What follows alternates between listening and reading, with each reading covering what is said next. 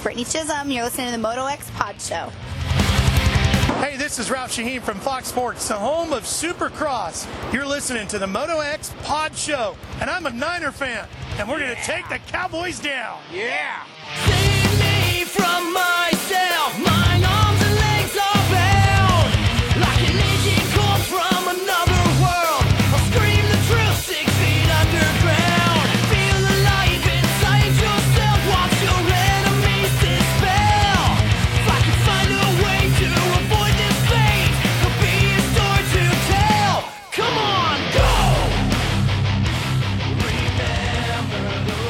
We're back. Episode 162 of the Moto X Pod Show.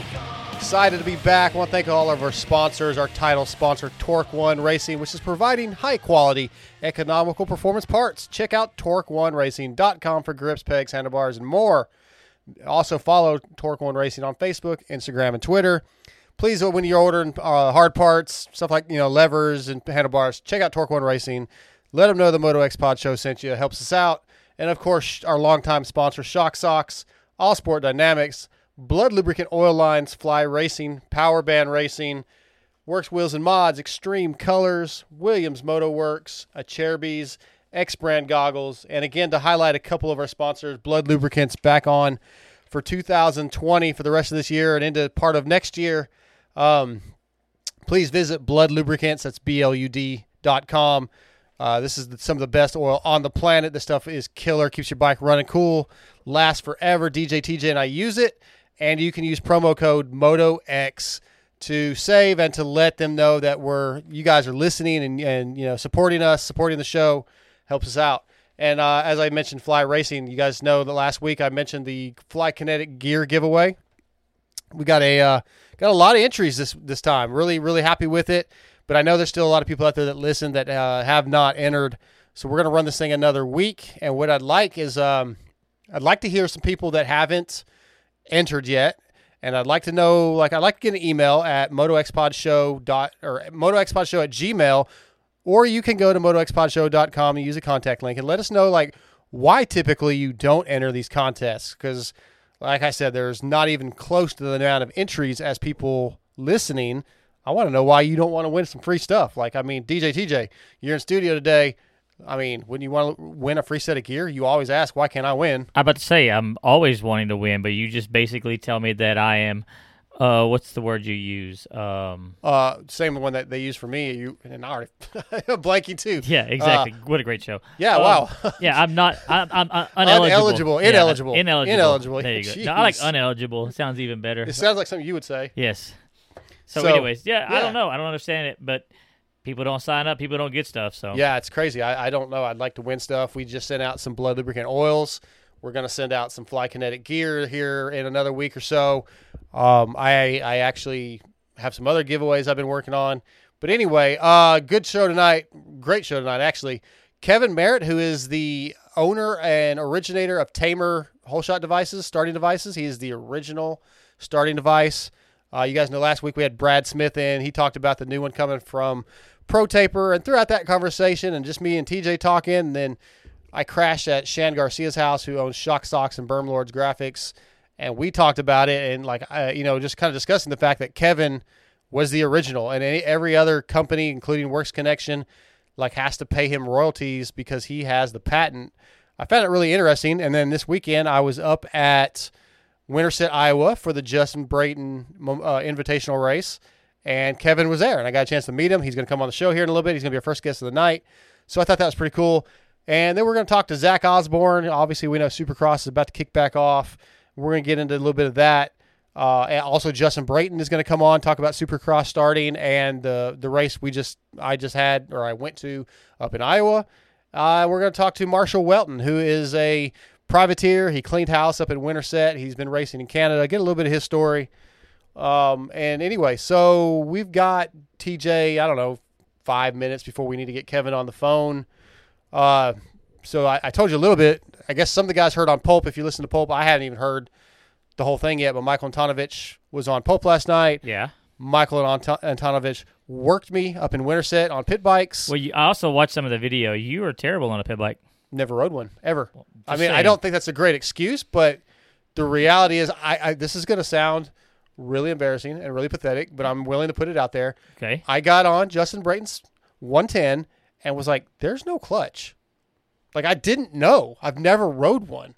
So you know, when you go to the corner and I'm like pulling the clutch to try to get some RPMs up, it doesn't work like that. Again, not an excuse. I think if the clutch had been there and I was somewhat used to the bike, Anton, I come to find out later, is like a pit bike guru.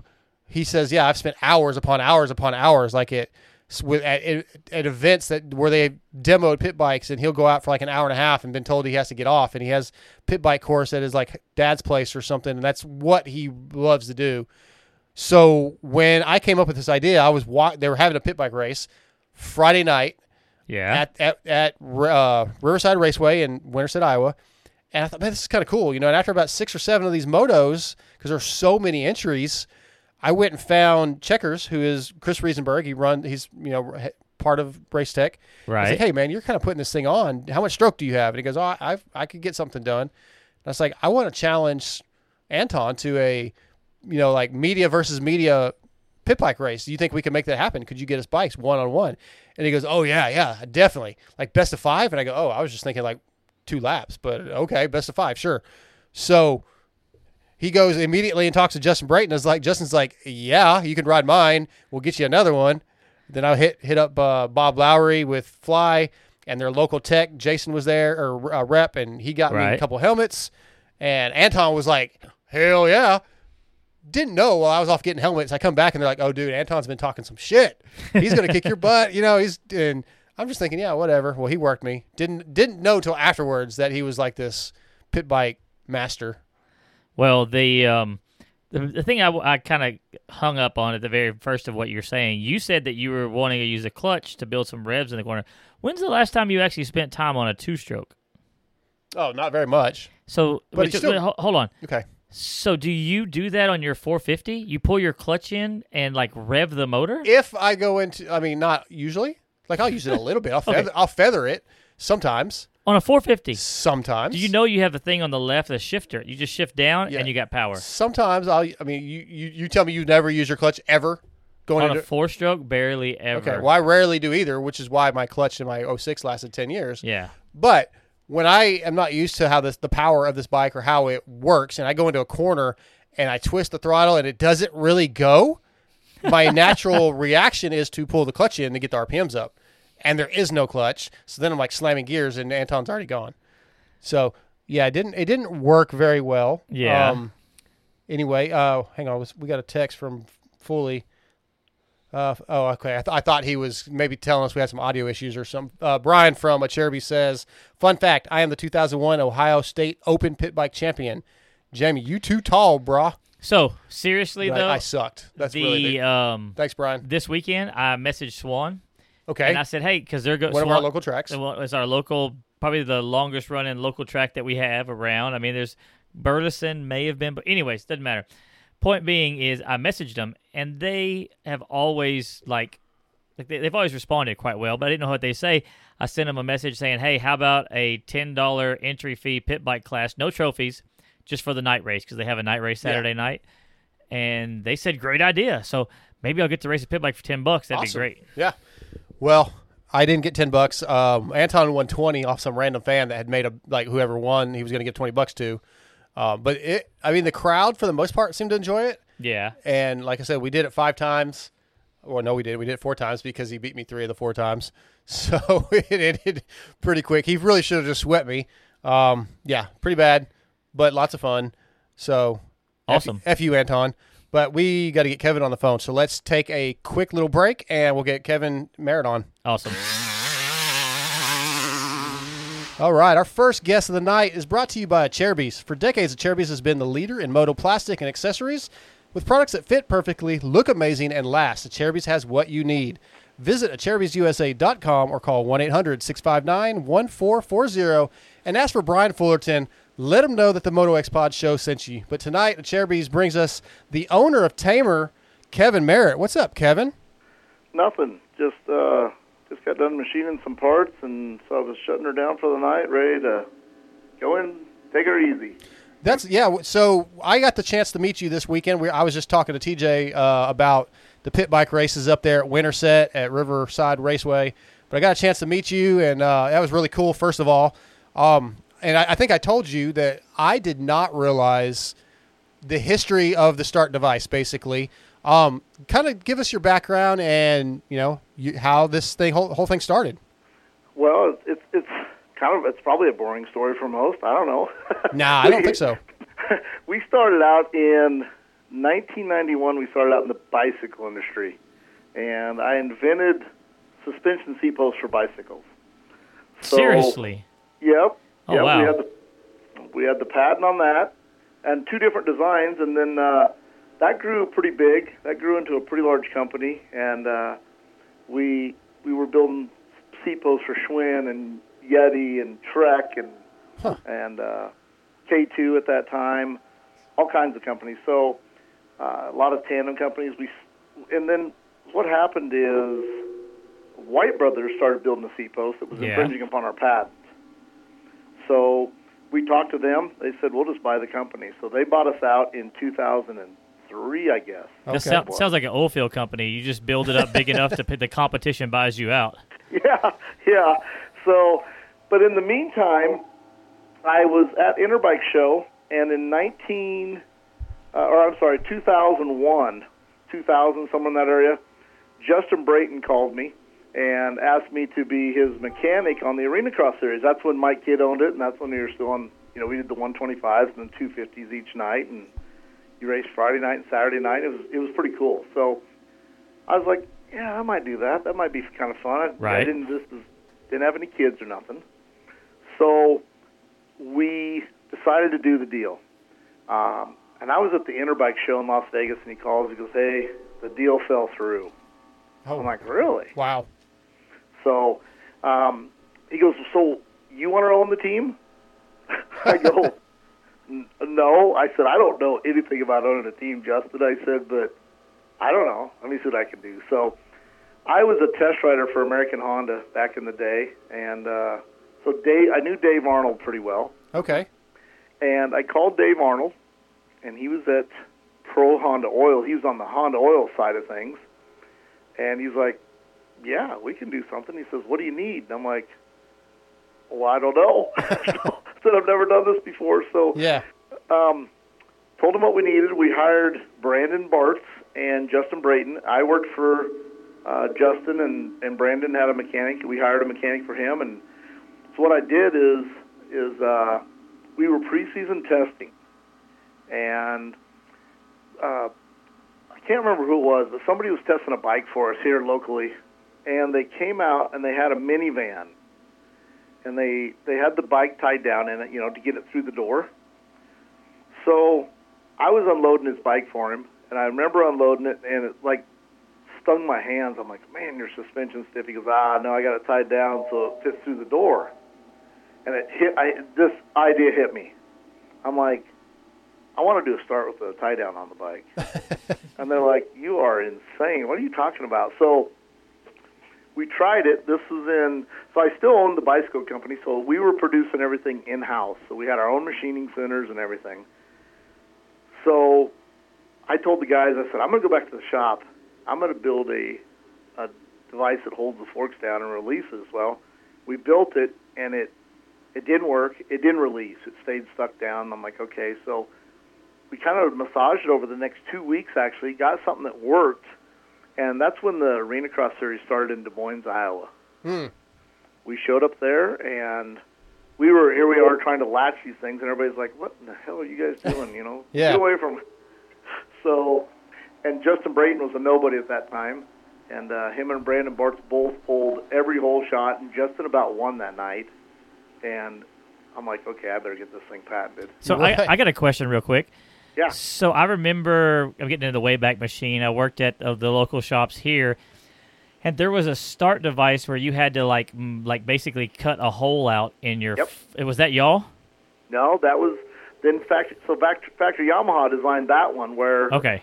they put a sponge behind it so it would push the fork guard out, and it was just a hook sticking out. Yeah. and uh, and they just flex the fork guard in and hook on the hook. Yep. And uh, I seen that one too. I'm like, okay, I think ours is better. Yeah, Ours that was kind of dangerous looking. It was. They quit doing it. They, they didn't do it very long. But that that particular design um, didn't last very long. And then a couple of the companies tried it, but yeah, yep.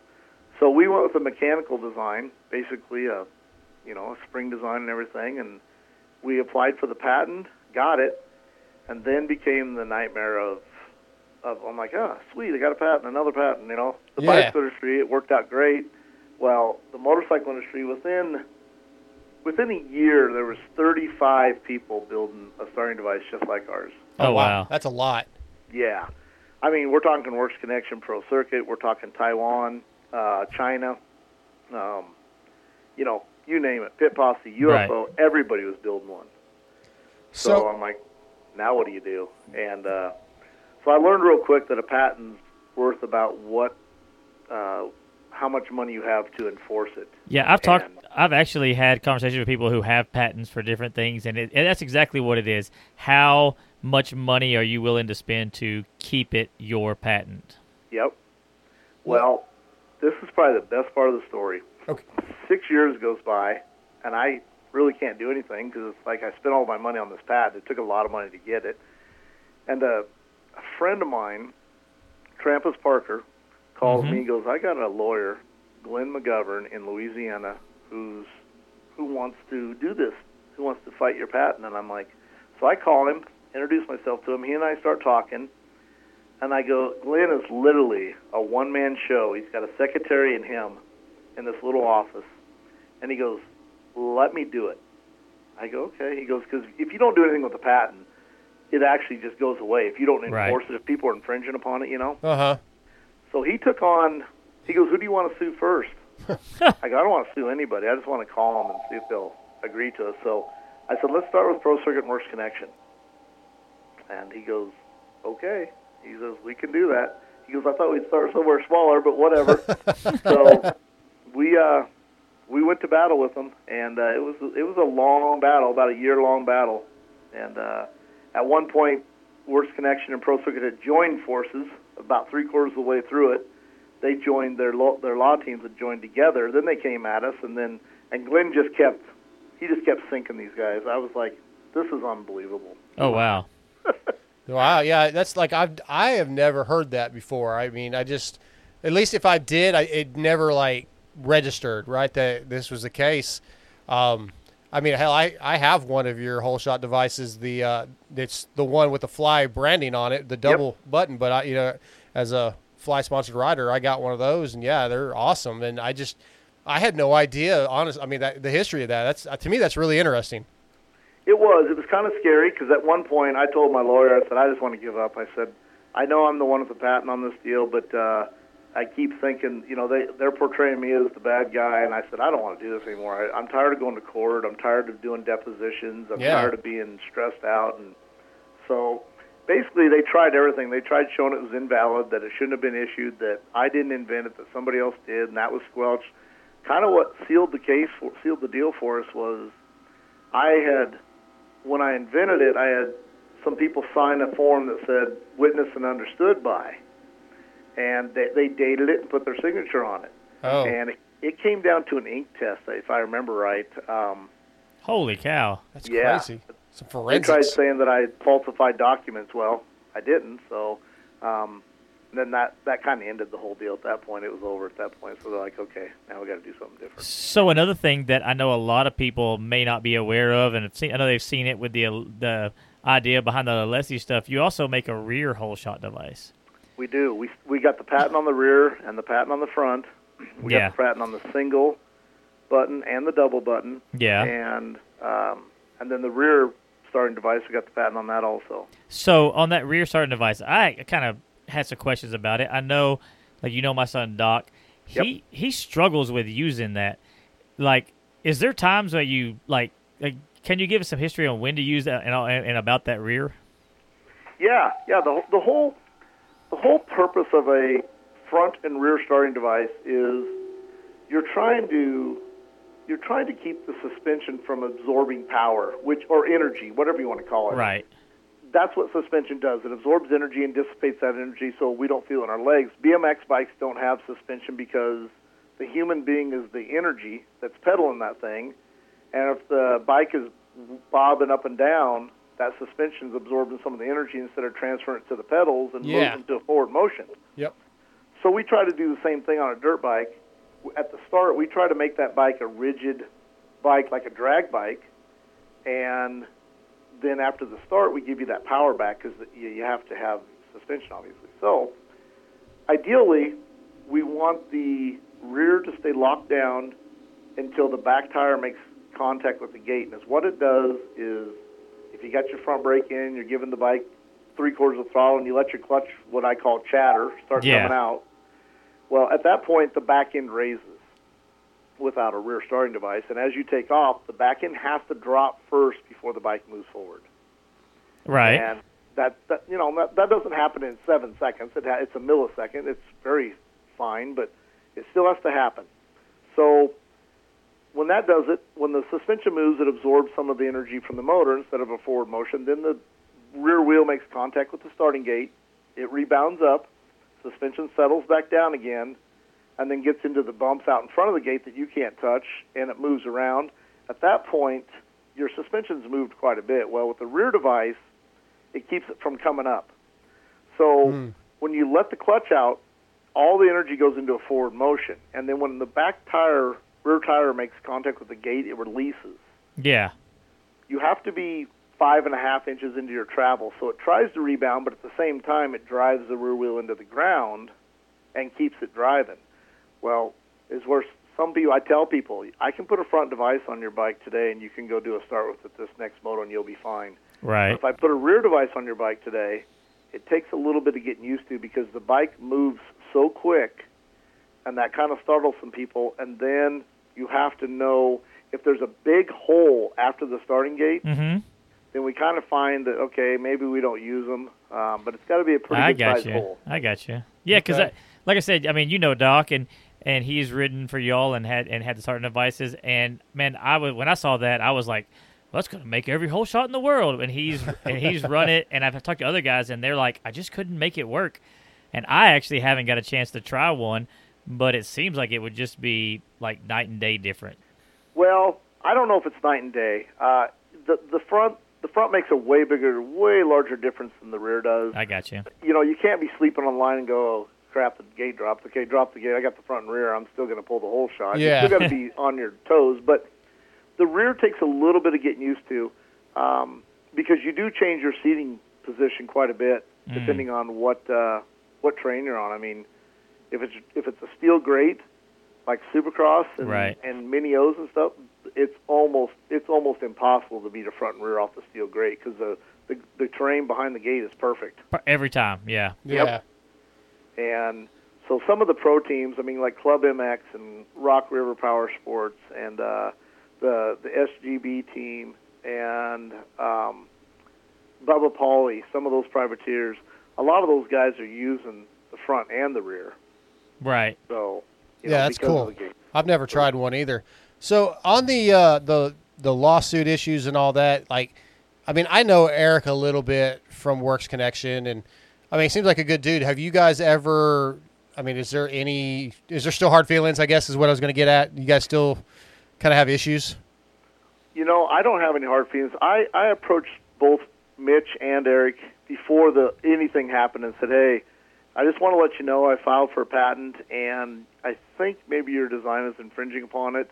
Um, but you're more than welcome to look at the patent and tell me what you know what you think." And they basically told me to go pound sand. Oh, wow. And, uh, but I sent it to KTM. I sent it to Hammerhead. KTM has a very large legal department. Yeah, I can And imagine. within two days, they called me back and said, "Well, "Get us a contract, and we'll sign it right now." So I knew at that point. That's why I kind of went Right. after the big dogs first because I knew at that point I had something pretty valid. Interesting. And, uh, that's crazy. Just that I've never. Yeah, that's good for you, man. I mean, that's you know, you came up with a really cool thing, and um, you know, and yeah, you. I guess I would have to assume that these other companies have to give you some kind of royalties when they make their own. Yes, and then we do the race tech one. we do, as you said, the Fly Western Power Sports. We we build that one right here. Yeah. Um, in fact, it'll say the packaging says by Tamer, and there's a Yeah. sticker on the ring that says by Tamer. But and we do some one-off stuff too, like uh, like the the Honda factory Honda one is a is well, the, I think they're using a different one now, but uh, but I know Geico uses their own, and Kawasaki factory Kawasaki uses their own, mm-hmm. and those fall under our patent too. But we don't really they don't sell them, so I really don't.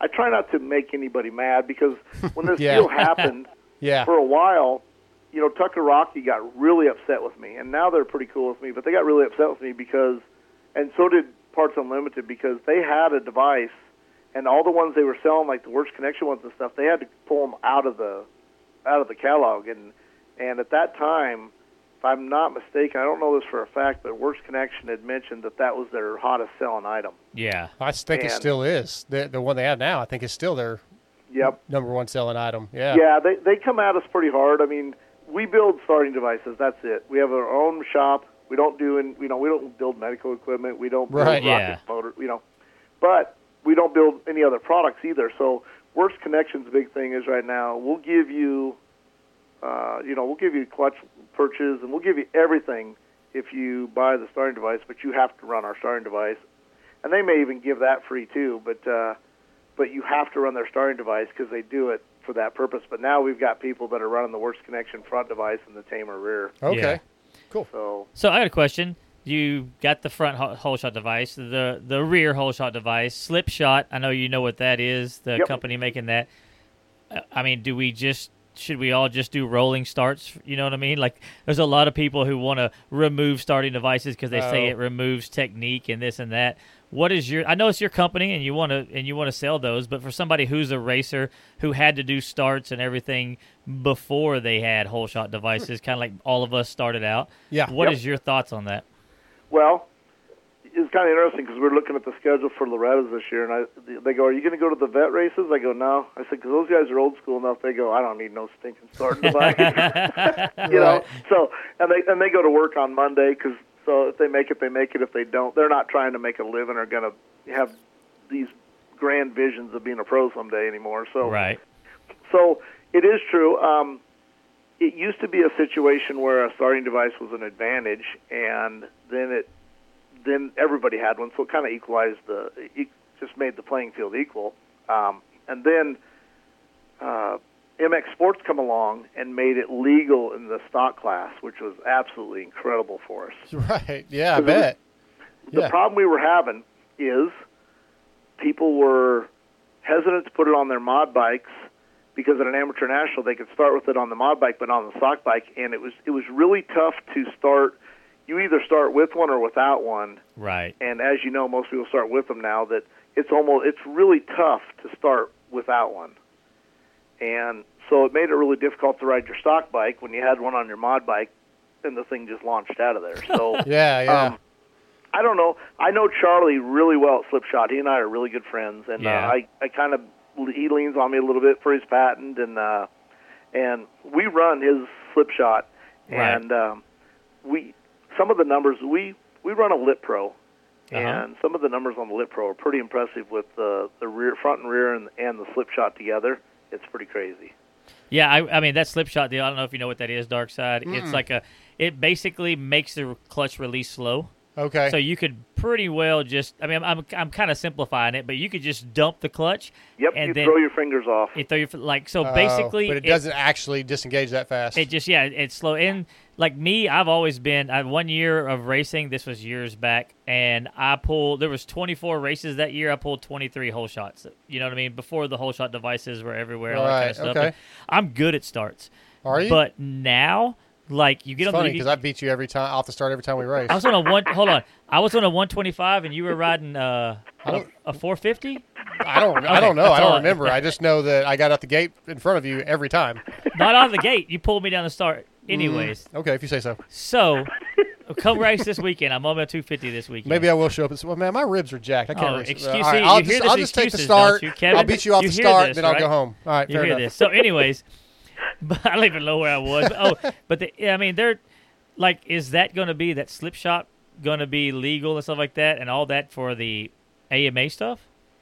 I don't know. Um, I know. I know he was working with Star Racing on the thing, and they were running it, you know, for a little while. Uh, and Plessinger was running it and, and was having some of his best starts ever. you Right. know, with it. Okay.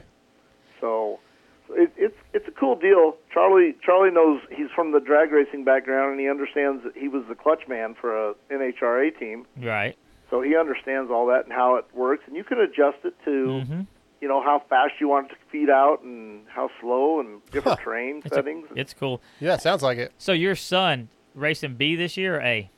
Hey, he he got his pro license, so he uh he wants to do. The plan was he did a deal with Suzuki, and Richard Taylor was Uh-huh. the other rider on the team, and then uh, Nick got hurt pretty bad at Claremore. Right. And then Richard got hurt.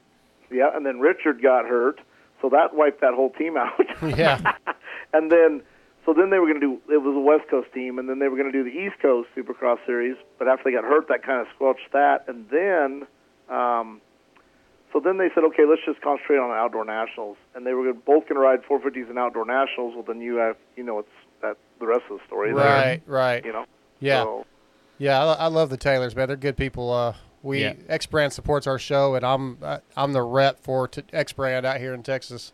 are you? Yeah, Yeah. kind of unofficially, but yeah, I I I, I sell the stuff at the tracks and try to make sure people Takes care of the riders. Yeah, yeah.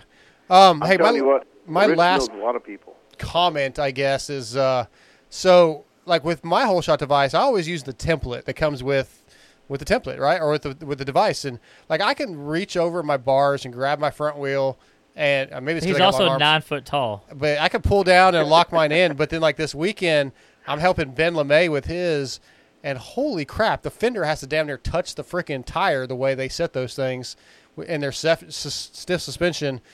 Um, is there is there any like uh, I guess science to where to set it? Yeah, there is. That's a big thing. Um, I, I I have this happen a lot. Kind of just a general rule of thumb. It doesn't matter what whole shot brand you're running. Is you'll you'll put the ring on the fork, and you'll actually sit on your bike and push the suspension down with your holding your front brake like you're doing a start, Yeah, and let it come up a little bit. Don't let it travel on its own up, you know, because there's energy in the spring that'll take it past that point. But bring it up till it tops out to where it's just relaxed you make a mark at the top of your ring at that point on the fork guard, and then you do all your measurements from there. okay, So you know, you take you take a rider that's 180 pounds and has likes his suspension stiff, and you take a rider that's 180 pounds and likes it soft.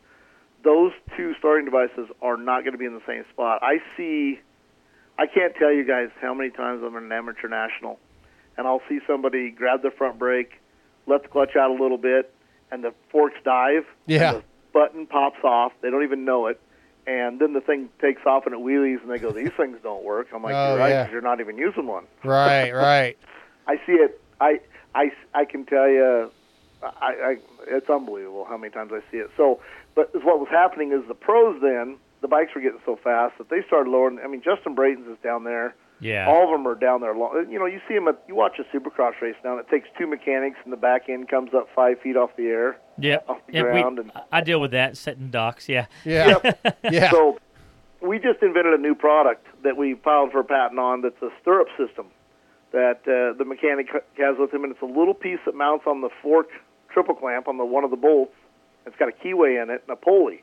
So you, it's a stirrup, and you put your foot in it, and it reduces the, uh, you know, it, it cuts it in half how much it takes to push it down that far. You can push it with your foot and latch it, and then let off without ripping your shoulder out of the socket or the rider or having another person help you with the back end coming off the ground. Yeah, awesome. Yeah, that's cool. So What- we've got that now. We're, Okay. we're we're we're starting to put that on the market, and and you know, so mom can do it. Even I mean, mom can do it with her son. You just pull it out when Yeah. you're done, and you it rolls up into a little ball, and you know. I like it. cool. We'll have to check that out. But yeah, this this like Ben had LeMay had I, I guess it was his dad that was with him, and they were trying to set it, and trying to set it, and trying to set it. And I finally just walked over there, and I, it, it still took me a couple tries. And I think the the first time that I got his set of the four motos, I almost pulled him off the bike because I yanked so hard, and then I, I kind of figured it out after that. But I think he was he was wore out before the race ever started. Oh, tell me about it. You know, on a 450, I mean, a 450's got so much power that Yeah. these guys are just long. These things are down there. You know, the the fender's two inches off the tire. Yeah, yeah, it's crazy. Well, Kevin, man, it was uh, really cool hearing the, the backstory to this, and uh, obviously a pleasure to meet you, and uh, very interesting. I appreciate you coming on for a little bit with us tonight. Well, I appreciate it, guys. That's awesome. I'm really looking forward to seeing your boy out at the out the outdoor nationals. Yeah, Yep. So hopefully, hopefully we get some of those. hopefully he's good enough that he we can uh, maybe get some sneaky points off of the In fantasy? fantasy. yeah, yeah, Yeah, there you go. He made he made it to Crawfordsville. Believe it or not, the last one last year. He did that one. He made it to the main, so he Oh, or to killer. the motos. So yeah. um, so it was good. awesome. Well, Kevin, thank you so much. We're gonna let you go, but uh, I'm very pleased that you came on, and thank you. Thanks, guys. Appreciate it. Yes, sir. You have a good man. night. You guys too. All right. Bye. Kevin Merritt. Uh, yeah, D- TJ, I apologize for. I guess the beginning of that interview, there's going to be a little bit of echo. When I hit the record button, it automatically turns on uh, a monitor option that created some echo in the sound, and I didn't realize it was on. TJ had to text me, um, and as usual, thank you for knowing at least something about the show. At least something. Yeah. Yeah, because you know, just the text made me think. We had a listener at some point, actually on YouTube, make a comment that hey, like maybe don't be texting. Like it, for some reason, it bothered this guy. But typically, like when I'm texting, I'm texting the guests. Or if Or- I'm or- sending something yeah, to you, so- yeah, because we don't have the computer system where we can. Yeah, the, type the messaging system like Yeah. Pulp does. But yeah, anyway, so try to stay. Like I'm not talking to other people. Like I'm not talking to my fiance right now. Who's I- next? Uh, next up is Zacho That's in just a couple minutes. So we're going to take our first actual commercial break of the night, and we're back with Zach Osborne. Mm-hmm. We all know engine oil is the lifeblood of our machines. That's why you need Blud lubricants for the highest level of performance and protection. Manufactured here in the USA and designed to handle the heat and humidity. Blud lubricant oil lines such as Pro Elite Series, Pro Series, and the new Scorpion Blud will exceed all your needs. Whether you race moto, sprint cars, side by sides, or anything else, Blud Lubricants has you protected. Tests have shown that engines can run up to 30 degrees cooler while using Blud. Just ask Chris Kiefer. DJ TJ and I trust Blud Lubricants in our machines, so you can too. Go to bludlubricants.com to order today. Don't forget to check out their chain lube, two-stroke premix, polyclean, and many other products. Use promo code MotoX to support the Moto X Pod show. Hey, Kylie, does your husband have to deal with leaking shafts? No way, Kathy. He uses Shock Socks, the original and number one 10 second removable fork seal protector. Looks like the best way to keep grit and grime out of your fork seals. So, if you don't want the headache and expense of constantly replacing fork seals, get Shock Socks. Go to shocksocks.com and visit them on Facebook to pick your color. And don't forget, they are available for street bikes too. If you're anything like me, you remember back in the late 80s, early 90s, all the cool custom painted helmets that you'd see on Supercross. Jeremy McGrath, Jeff Emig, Damon Bradshaw, all the top riders had custom painted helmets tricked out, and I was super jealous. I could never afford to get one done. Now there's an option Xtreme Kolors. When you're rolling up to the line with a custom painted helmet, it's one of the coolest feelings you can have. Kirk Hunter has been painting helmets since 1998, and his price is still the same. $295 gets you a professional, one of a kind paint job on your lid. Just contact Kirk at xkhelmetpainting at gmail.com or go to motoxpodshow.com and check out the contact links. Now you too can have a custom painted helmet just like Jeremy McGrath and be the envy of all your friends at a reasonable price. Follow him on Instagram at x T R E M E K O L O R S Xtreme Kolors. Let them know the Moto X Pod Show sent you. All right, we're back, and our next guest of the night is about to go back racing. Finally, we're Supercross is back, but he is brought to you by Fly Racing. Since 1998, Fly Racing has been focused on developing the best gear possible. In 2019, Fly Racing became the title sponsor of Supercross. They have riders like Weston Peick, Blake Baggett, Damon Bradshaw, and this next guy, Mr. Zach Osborne. What's up, Zacho? How's it going, boss? Going good, dude. I am so so stinking excited. Um, you know, I, I have to assume you're excited to go racing, but it seems like for you guys it might be a little bit of a rush, just because they basically gave you two weeks from when they finally decided to make it happen. No, it's not rushed uh, at all, really. I mean, we've been riding for the better part of seven or eight weeks now. Um, originally, you know, outdoors was going to start on the 13th of June, so we we kind of started a while back and um, just been fully grinding for quite some time now. So I'm I'm excited to get it going. Well, you say grinding, but what have you been riding though? Have you been riding soupy? You've been riding outdoors? You know, a little of both because you guys took some time off with the Baker's Factory program. Yeah, we did. We took a little bit of time off, and then um, obviously I was healing up from from an injury, so the timing for me was was pretty perfect actually. So um, we did kind of two weeks of outdoors only, and then uh, we got word that we were going to go racing on the 15th uh, originally in Phoenix. So we transferred back over to Supercross and um, started with that. And we were doing uh, three days a week Supercross, one day a week outdoors. And then when we got actual final confirmation that we were going racing in Salt Lake in two weeks, um, we we transferred fully back to Supercross and been grinding since then. Yeah, I got a question about that. You just brought up being at Salt Lake, and I just had to run to Seattle last weekend and go through Salt Lake and all that kind of stuff. That's a pretty high elevation. How does that affect y'all? For I mean, do you, do you think? I mean, it's one thing when you go there for a weekend and then you're back, but y'all are going to be there for multiple weeks in a row, and we know that some riders have had issues with altitude stuff. What's your thoughts on that? I mean, it, it's definitely something that you have to consider. Um, I've never really struggled with altitude, so for me, it's not a huge deal. Um, the three week mark, like, you know, if you were a cyclist or something like that, three week mark is the hardest part uh, of altitude adaptation. So, you know, the last week we're going to start to feel it a little bit more so than, say, the, the first week or if we were there for a weekend, like you said. So, um, it's definitely something we're going to have to keep an eye on and just make sure that the recovery is good and and um, keep it mellow as far as the training goes. We're not going to have much time for uh, you know extra training. Um, we're going to race on Sunday and again on Wednesday, so the only potential ride day would be like a Friday. Um, you know, somewhere local. We're not allowed to leave the state of Utah without being retested 48 hours before, so um, that doesn't really allow us time to leave the state and go to, you know, say a supercross track or, or somewhere Yeah. that we would normally ride at. So, um, yeah. Yeah, because I think Pretty, uh, Anderson Anderson's the one that had a lot of issues with that in the past, right? Yeah, he has, um, but I think he'll have it figured out for uh, for this deal. Cool. So with that, uh, with the rules that they're imp- implementing, where you can't leave uh, without being tested, and you know, I think some people are going to try Airbnb. Some people are maybe stay in motorhomes. I assume you're taking Brittany and the family. Uh, you do pretty much everything with the family. Uh, you just going to stay in the motorhome, or what are you guys trying to do?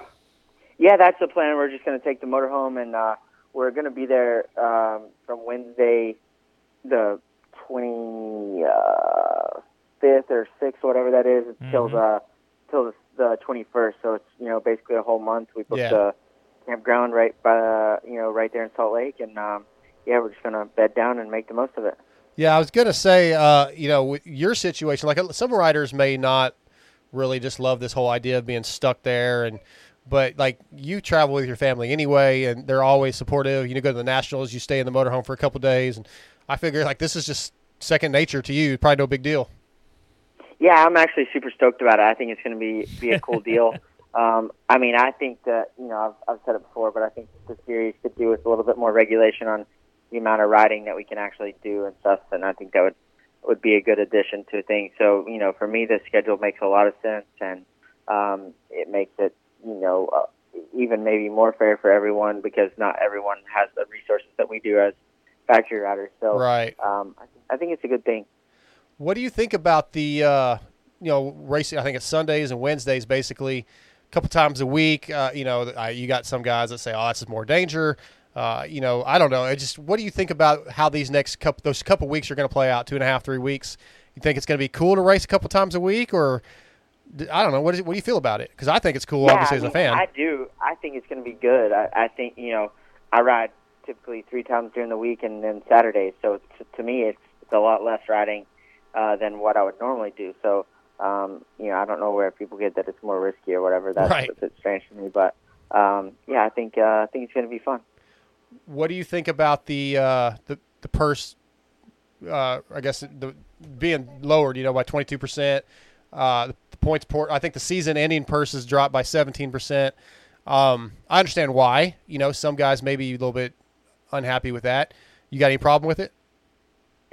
Uh, no, I don't have any problem with it. I, I just want to go racing. You Yeah. Know, the the the clerical part of it is, is whatever. it is what it is. I mean, um, I can understand how some people are kind of triggered by it or whatever, but it it's just you know it's whatever we got to do to get racing at this point. Yeah, well, and speaking of that, so Adam Cianciarulo said a few weeks ago on Pulp that um, you know, like he's he's going to treat this like a second season, basically. The, the rookie season's over. He's going to do a second season, kind of a chance to turn things around, start over, start fresh. Uh, do you feel like you're kind of doing the same thing? You know, maybe you have a point to prove.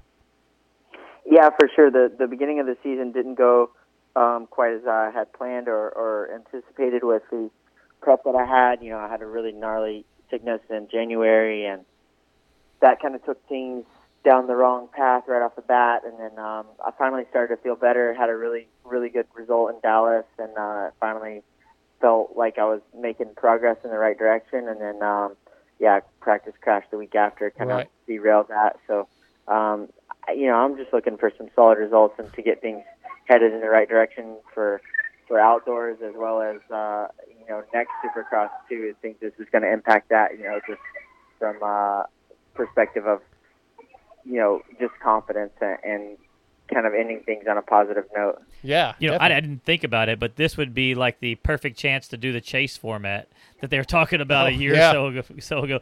Just we're going to reset the points at certain right now, and just a chase format for the next few weeks. Yeah, that would be sick. I- I'm down. Yeah, yeah, I know you would be. I think I think uh, you and your your Cooper, your training partner, you know, would Yeah. be. Uh, I don't think Eli and Kenny would be any not at for that at all. Um, They probably wouldn't be that into it. yeah. I, have you still been? I guess you're still working with Cooper on- regular daily. Yeah, he's been in California the last Okay. two weeks, so it's just been me here at the factory and just you know hammering it out. Um, I felt like I needed to stay here and, and build some more fitness before I left. So, Oh, yeah. um, and he wanted to do more testing, so uh, he he went out there. Are you are you riding by yourself right now for real? No, I have uh, Michael Mosiman, my teammate here. Okay. My um, boy. and, you know, Yeah. He's running well, so That's, uh, that's my 250 good. guy right there. That's going to be the hammering coolest together. the coolest day to go there, and just hang out with Zach and Mose Yeah. because I got to that- show up at Baker's Factory one of these days. I that's mean, got to be a, a laid back cool I, day. I got the unofficial invite from Marvin in uh, Denver last year. He said that Yeah. on, on in the press conference. He did? said, "Come out and watch," because I had asked him a question where he said, "Hey, you come out and see if there's any drama." And then Michael Mosiman said I could stay at his place, so I do have the invite. but uh, so Yeah. Zach, you Come been, on down. I, I need to do it. I need to do it. I'll figure that out. Um, you've been getting, the, I guess though. So you and Michael probably getting the uh, the brunt of the Aldon Baker torture. Then Uh, all of it, yes. Not not just the brunt, but every single bit of it. yeah, that sounds awful. But uh, I'm He's been excited. pretty pretty courteous lately. You know. Um, Yeah, that's good. He knows we got a big big task ahead here, and um, we're all just kind of working together to make it happen. Yeah, that's good. I just, oh man, when I see you guys train, I've said that before. That's just not for me. no. That's why I'm starting to get a little pooch in the belly because no, man, I'll just eat my ice cream. but I saw Anton slam you in a corner. This Oh, that's all. I'm so glad you brought that Dang up. it. Yeah, so Zacho, I made the challenge not knowing that Anton was a pit bike specialist. Hold, hold on, hold on, Zach. You're missing a point too here. Okay. He had no clue that the KLX one or, No, or the, the, the, CR. the CRF 110 did not have a clutch. He has never ridden a Never pit bike a and then 110, challenges Anton to a pit bike race. I just wow. thought I just that thought was pretty ballsy. Well, so I was telling the story a little while ago. They this at this event they have this big pit bike race, and there's so many people. They're having heat races, basically doing it. And me and Anton are standing there, and I'm you know I'm talking to Megan, and you know he, I don't know. Me and Anton are just having a good time. It looks fun. He's taking pictures, and I said, man, I went and asked Checkers. I said, hey, can you get us some bikes because I want to challenge Anton. It'd just be fun to let's have a media versus media race. You know, not knowing that Anton was skilled, and they made it happen. You know, uh, Bob Lowry got me some helmets. They got me. Some, Br- Brayton got us bikes, and then yeah, he worked me. Oh, That so that was funny. I saw it. yeah, it was it was embarrassing. That the the the one he posted where he punted me over the berm was the very last race, which he'd already he beat me three out of four.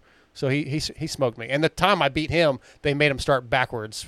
I'm in, I'm fully admitting that. So it is what it is. But when he I knew and Kiefer was like, dude, Darkside, you should have known he was coming inside. And I did. I just I reached for the clutch and the brake, and there was no clutch, and I missed the brake, and that was it. I sucked, Zach. Oh well. just the way it is. I'm not that talented, but you know what? It was fun.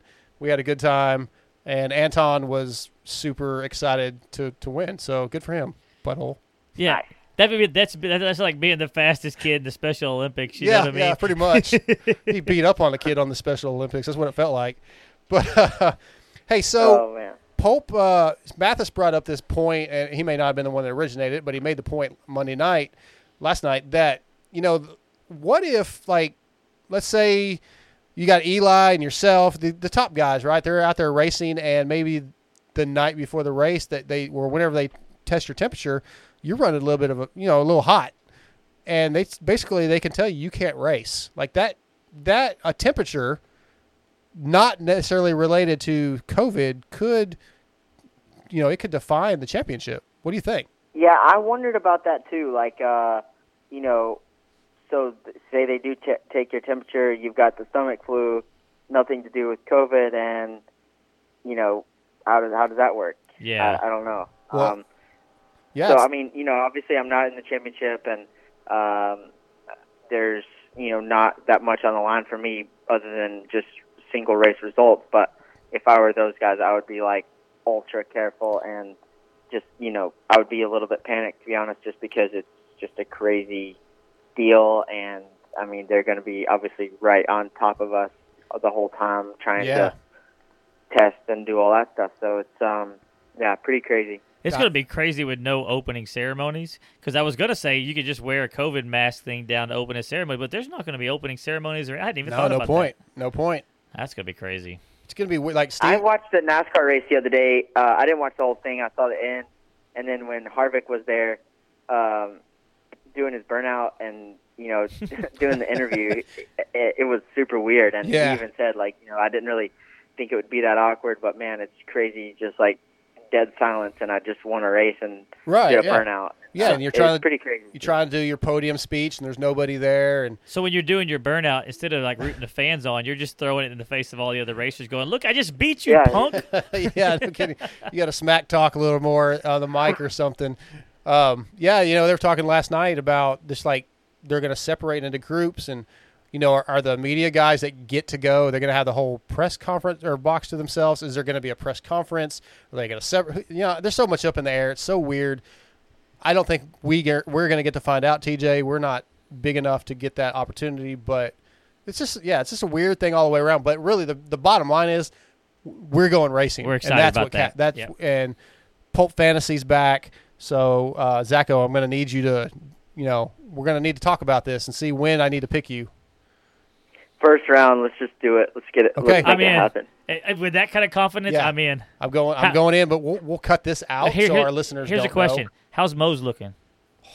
He's good, dude. He's really good right now. I think he, you know, I think a lot of people don't quite understand how um, how hard it is to get better during a season. Yeah. Mhm. Um, and I think a lot of people are going to make some gains during this time where you know they they learned some stuff during the beginning of the season, had a little break, some time to rejuvenate, recuperate, and now they can come out again and just be swinging um, as if it's the first race. So I think he's one of those guys that have made some, I some hope so. definite gains in, I- the, I just in got the little off season or whatever you want to call it that we've had. I just got more excited about the racing now that you say that because it's like, oh yeah, these guys Yeah. are gonna have some more time, get their bikes that maybe they were struggling with. This is, I'm excited, Dude, bro. there's, there's, it's definitely given some guys a chance to turn their season. You know, not the overall points necessarily, but just to turn their season around a little bit. You know, eat for personal, uh, I guess not ego, but just Yeah. to, to feel good about yourself. You know, like you had a bad season starting off, Zach, but you can turn that around and, and come out of 2020 Supercross feeling good. And you know, going into ho- hopefully a few nationals at least, and and then start preparing for hopefully a regular season next year. Yeah, I think next year will be a lot more uh, a lot more normal. So you know, we'll just grind this deal out, try to make some good results, and like you said, hopefully there's there's a couple outdoors that we can end up racing, and um, yeah, I think it'll be good. Spe- Awesome. Speaking of outdoors, if they run a Moto des Nations, is you still in? There's no des Nations.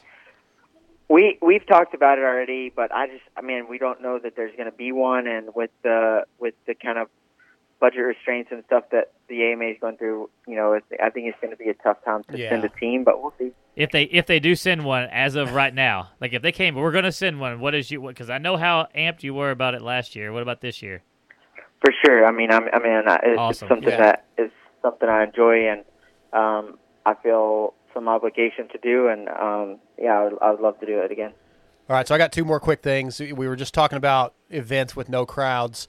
Weege would appreciate this. You two might not, but my my stepdaughter, my my ten year old stepdaughter, has become obsessed with WWE, and she was watching WrestleMania a few like a month or so ago, Yeah. and they're so they instead of going to an arena, they just have their their home base or whatever, where they have their training facility.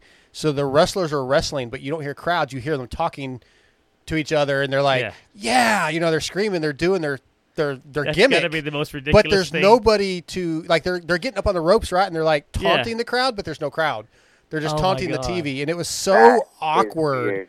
I thought it was like terrible, but of course, Derek Rankin, Yeah. Benny, uh, you know, works for uh, Rocky Mountain. He's a everybody calls him Jericho because he's Yeah. a wrestling fanatic. He, he's like, oh, it was awesome, it was great.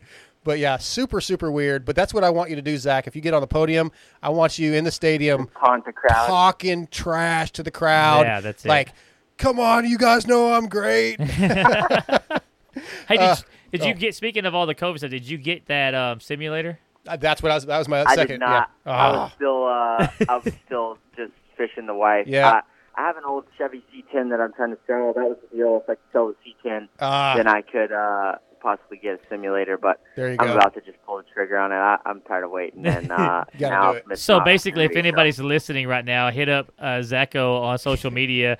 They say it gets some pictures of that C10, right? Yeah.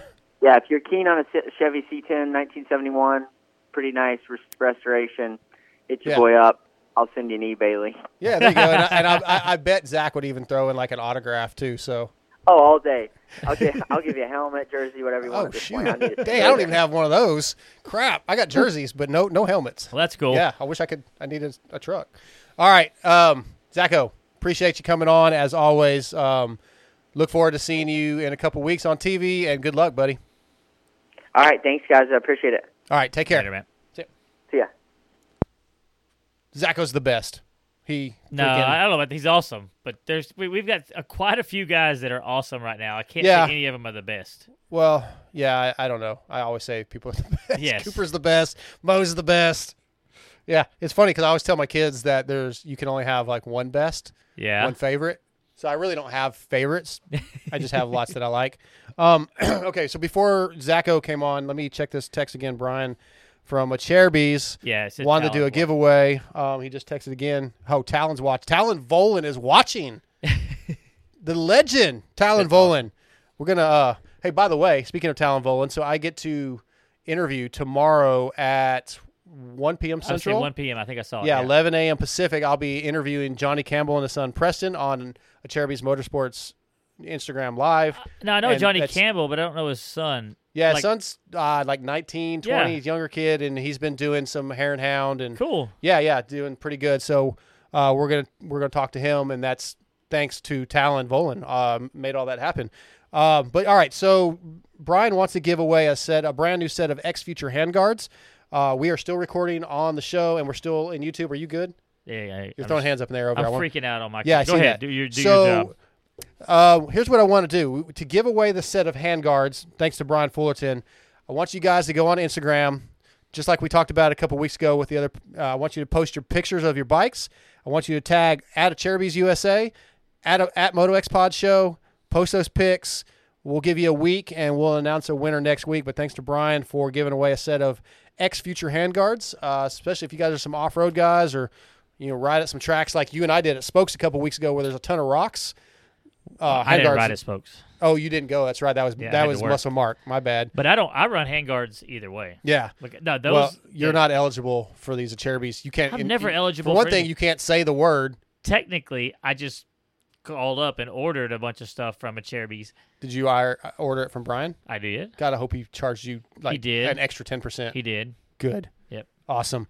Okay, so next up we've got uh, Marshall Weltin, and he said he'd be ready to go. So let's take our second commercial break, and we'll get Marshall on here in just a moment. What's up, guys? This is the Seven Juice Trade out of Entertown. I'm here to tell you about Acerbis USA. For decades, Acerbis has been the leader in motorcycle plastic accessories like full plastic kits, frame guards, chain sliders, hand guards.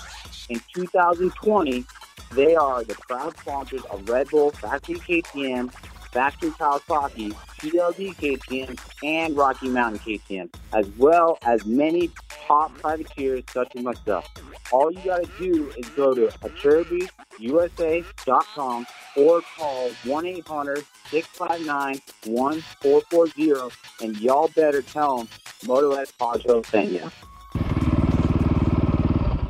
Hey, Dad. Great race. Not sure how you could even see. Thanks, bud. Track conditions were pretty brutal, but thanks to my X brand goggles, I had hashtag clear vision all the way. X brand goggles has grown into the goggle choice of many of the top privateers such as Ben LeMay, John Short, Alex Ray, Kyle Chisholm, as well as 2017 Works and Hare and Hound champion Gary Sutherland. Hey guys, this is Gary Sutherland, 2017 Works and Hare and Hound champion, and I trust X brand. My name is Ben LeMay, and I choose X brand goggle. Hi, I'm Andy Kiefer, and whenever I want to be best dressed, I wear X-Brand goggles. Hey guys, this is Kyle Chisholm. And for almost a decade in my professional racing career, I've chosen X-Brand as my goggles. Now, X Brand Goggles is joining the Moto X Pod Show for 2020 with their EKS, S, and Flat Out Series goggles. Go to EKSbrand.com or email DarksideMX3 at AOL.com for pricing. What's up, guys? This is Alex motherfucking Ray. And if you don't use X brand, then you. If you're looking for top quality hard parts, you need to visit Torque One Racing. Torque One Racing has a passion for the racing industry and are a proud supporter of the Moto X Pod Show. Find the flow with Torque One Racing handlebars, levers, shifters, brake pedals, and grips. Torque One Racing is the title sponsor of the Moto X Pod Show, so support those who support us. Visit TorqueOneRacing.com and order your Defy lock-on grips today. All right, we're back from break, and next up, brought to you by X Brand Goggles, which has grown into the choice goggle for many of the top privateers like Ben LeMay, Jacob Hayes, Ryan Breece, and our buddy John Short. Tonight, X Brand Goggles brings us Marshall Weltin. What's up, bro? Uh, just trying to recover from this 17-hour road trip I had. Yeah, so you were up in Winterset, Iowa at the Justin Brayton Invitational. That's where I got a chance to meet you. Dude, you kicked some butt. Yeah, it felt good. Um, it's nice when you know you kind of meet your expectations. Always kind of going to the weekend expecting to win, and to kind of execute like that, it's, it's something, you know, almost something special, and not to take for granted. Yeah. Yeah, I I'll be honest, man. I uh, you know I didn't know a lot about you, um, and you know I know Ben Lemay pretty well, so I, I kind of expected Ben to work you, to be honest, and that did not happen. Yeah, yeah. Um, me and Ben actually were roommates for a little bit um, when he came down to Club MX. Oh, cool. Uh, when I used when I used to live there, uh, so I got to talk to him a little bit. But um, yeah, Ben's a great rider. I think he's still probably recovering a little bit from his injuries, and Yeah. um, you know he's he definitely challenged me all weekend. It was he didn't make it easy on me, but uh, right. Um, I'm going to blame yeah, it on the UFO gear.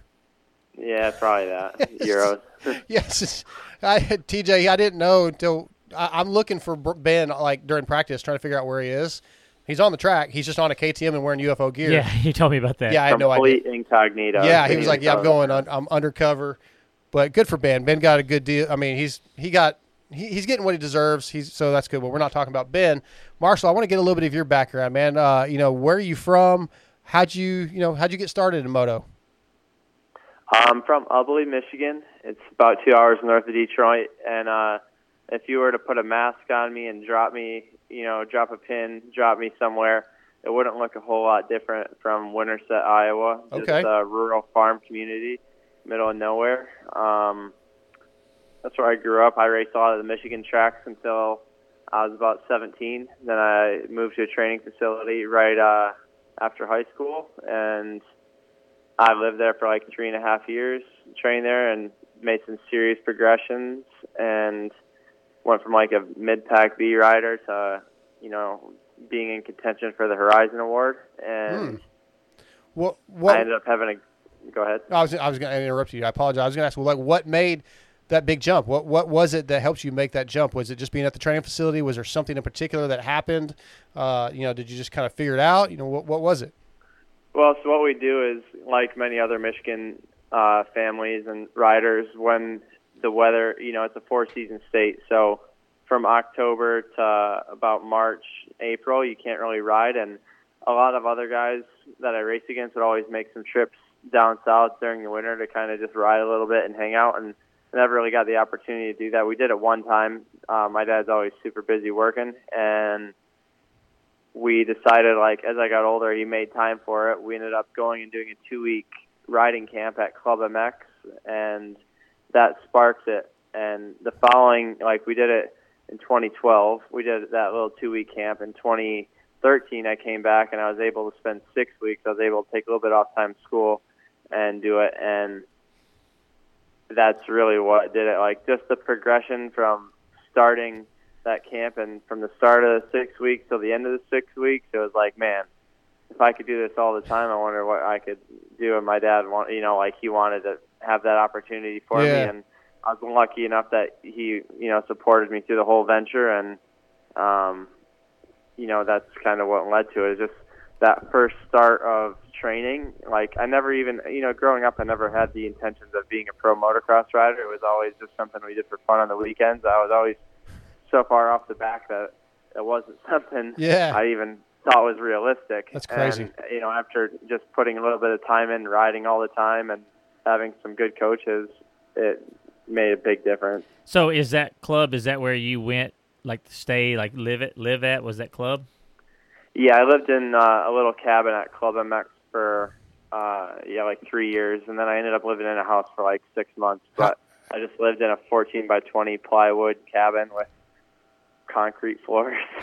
So like right next door to Filthy Phil. we uh, we grew up, or not grew up. We uh, we lived next to each other for the whole time, actually. That's funny. Him and Alex. Did he ever rob like electricity from you or anything because he doesn't like to spend money?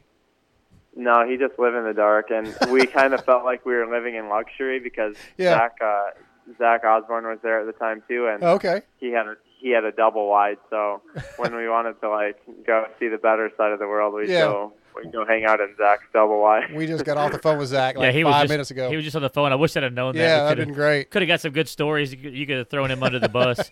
hey, I got a question. So your amateur career did started real late. It sounds like, as far as trying to be like to make that move to the professional stuff. What do you, I mean? So what did, what was the big thing that you took that helped you get from that mid pack B to the top level? Because I we have training facilities around here. We have plenty of guys that that train their butt off, but they just don't ever make it past that that mid level B or top level B. When they get to the A, It's a things big fall step, I apart. would Yeah, think. so it's a big step. what like what worked for you, or what kind of advice did you give riders? That kind of stuff. hmm See, I went to club. I was, uh, I think that year I finally like made Loretta's. I tried and tried to make Loretta's. I'd be that guy like going to two or three regionals in 20th place. It's not even close. and I, like the previous year that I went to club, I was like 18th to 20th place.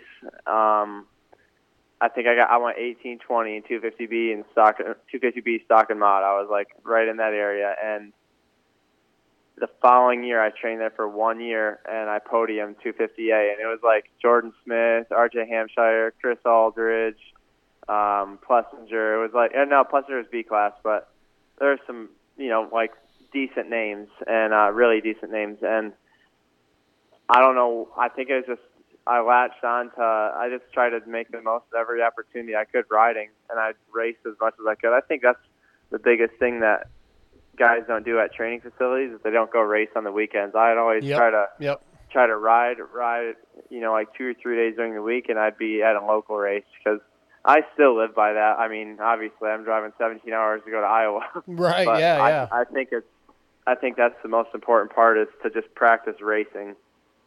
Yeah, I, I agree, and we, we hear that a lot. You know, uh, other podcasts talk about that when the amateur scene they just don't race anymore. You know, and I, I mean we hear interviews with guys that have been around, legends of the sport, and the racecraft is just not there anymore for for a lot of guys. Not you know, but to really make that next step up, you need gate drops because when you go into the pro class, once you decide to sign up for a national or sign up try to qualify for a national or supercross, like you the the, the level is so drastically different. You know, it's kind of like going from high school football to college football to NFL. You're uh, you know maybe a superstar in the in high school, but you're once you start moving up that ladder, everybody's a superstar. And if you don't have those gate drops and have that racecraft, you're just gonna you're not gonna have much luck at least until you figure it out.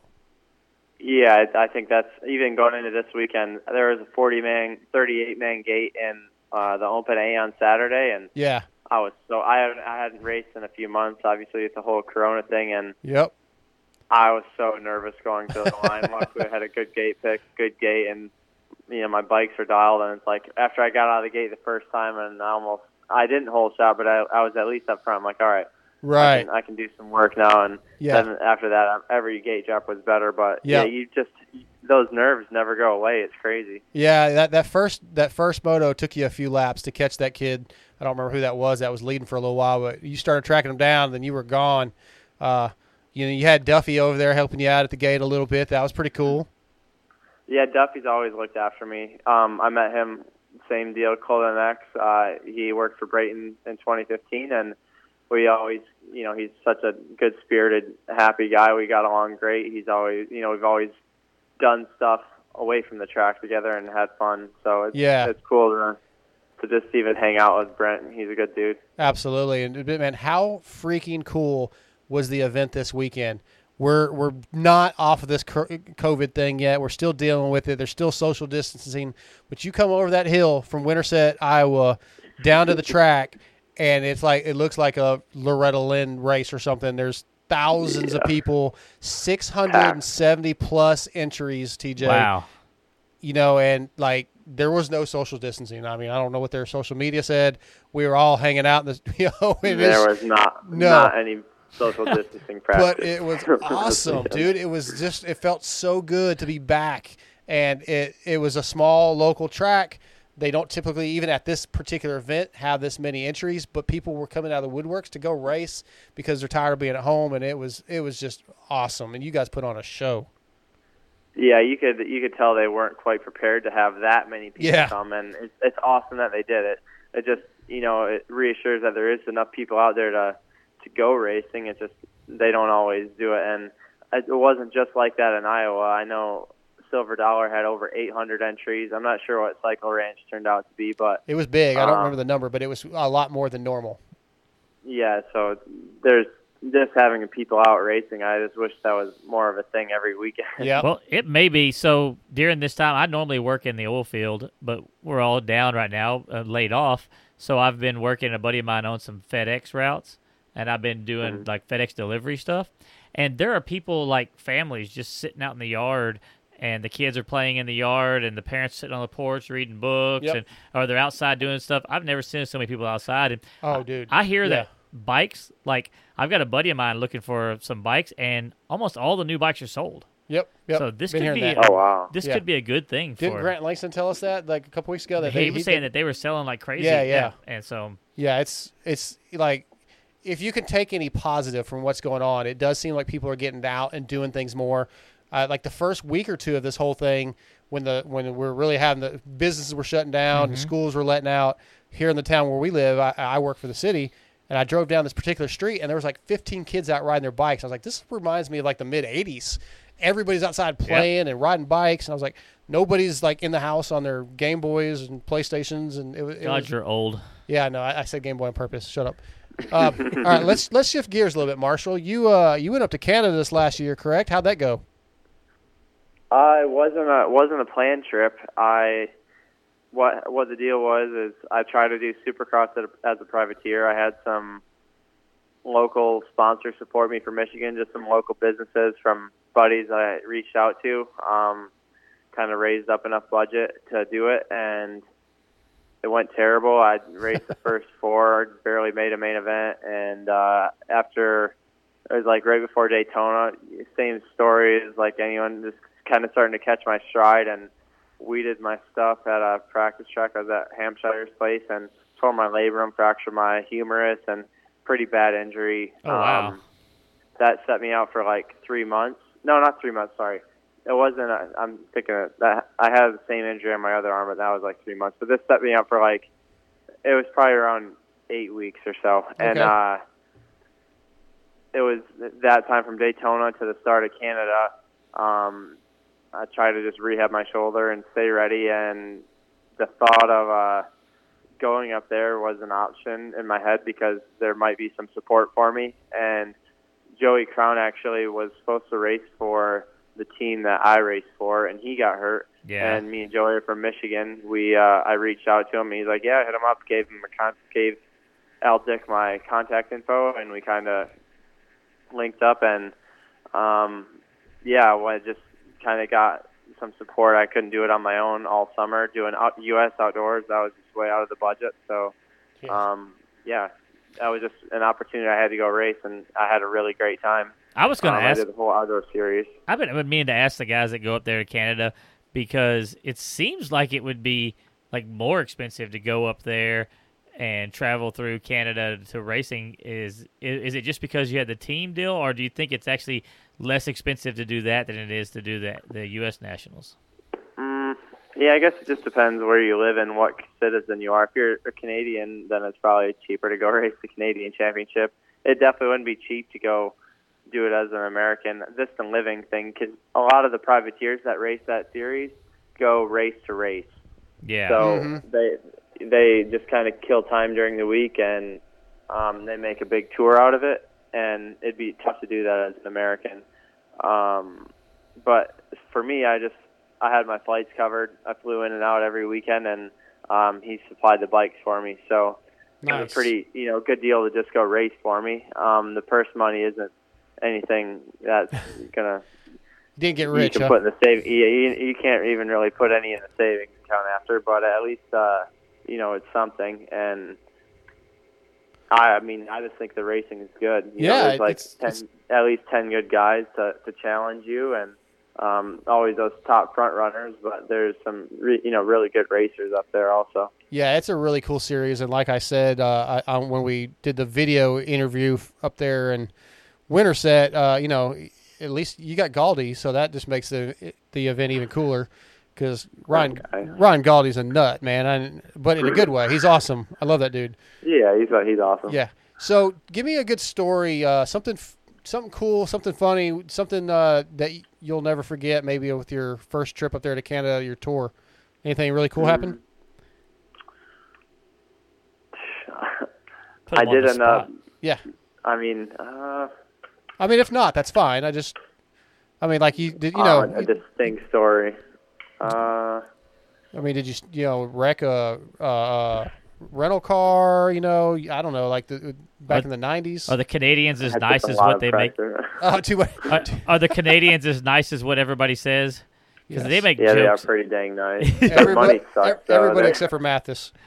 Well, it's just yeah, because all the Canadians I know, like honestly, like I don't try to dog any Canadians, but literally everybody I know from Canada, because I work with a bunch of guys from Canada, Yeah. they're all a bunch of a holes. Oh wow, I thought you were going the other way. I For real? misunderstood. Yes, they're just Well, complete Okay, a holes. Marshall, you don't know TJ, so I'm a super nice guy. he's a weirdo. That's true. He's a very weird That's guy. very true. I mean, he likes Wendy's better than he likes In and Out Burger. That tells you why. That's weird. Well, there you go. So it's really easy to be an a hole to TJ because he's just a weirdo. But but yeah, I just didn't know because I see jokes about Canadian niceness and that stuff, and then Yeah, everybody awesome. I know is like like Matthes has to be the nicest person I know from Canada. Well, yeah, Galdi. I mean, Well, I don't know him. uh, uh, from Noof, the Noof. I know who I know who Yeah, Noof is, but I don't know him. Yeah. All right, well, whatever.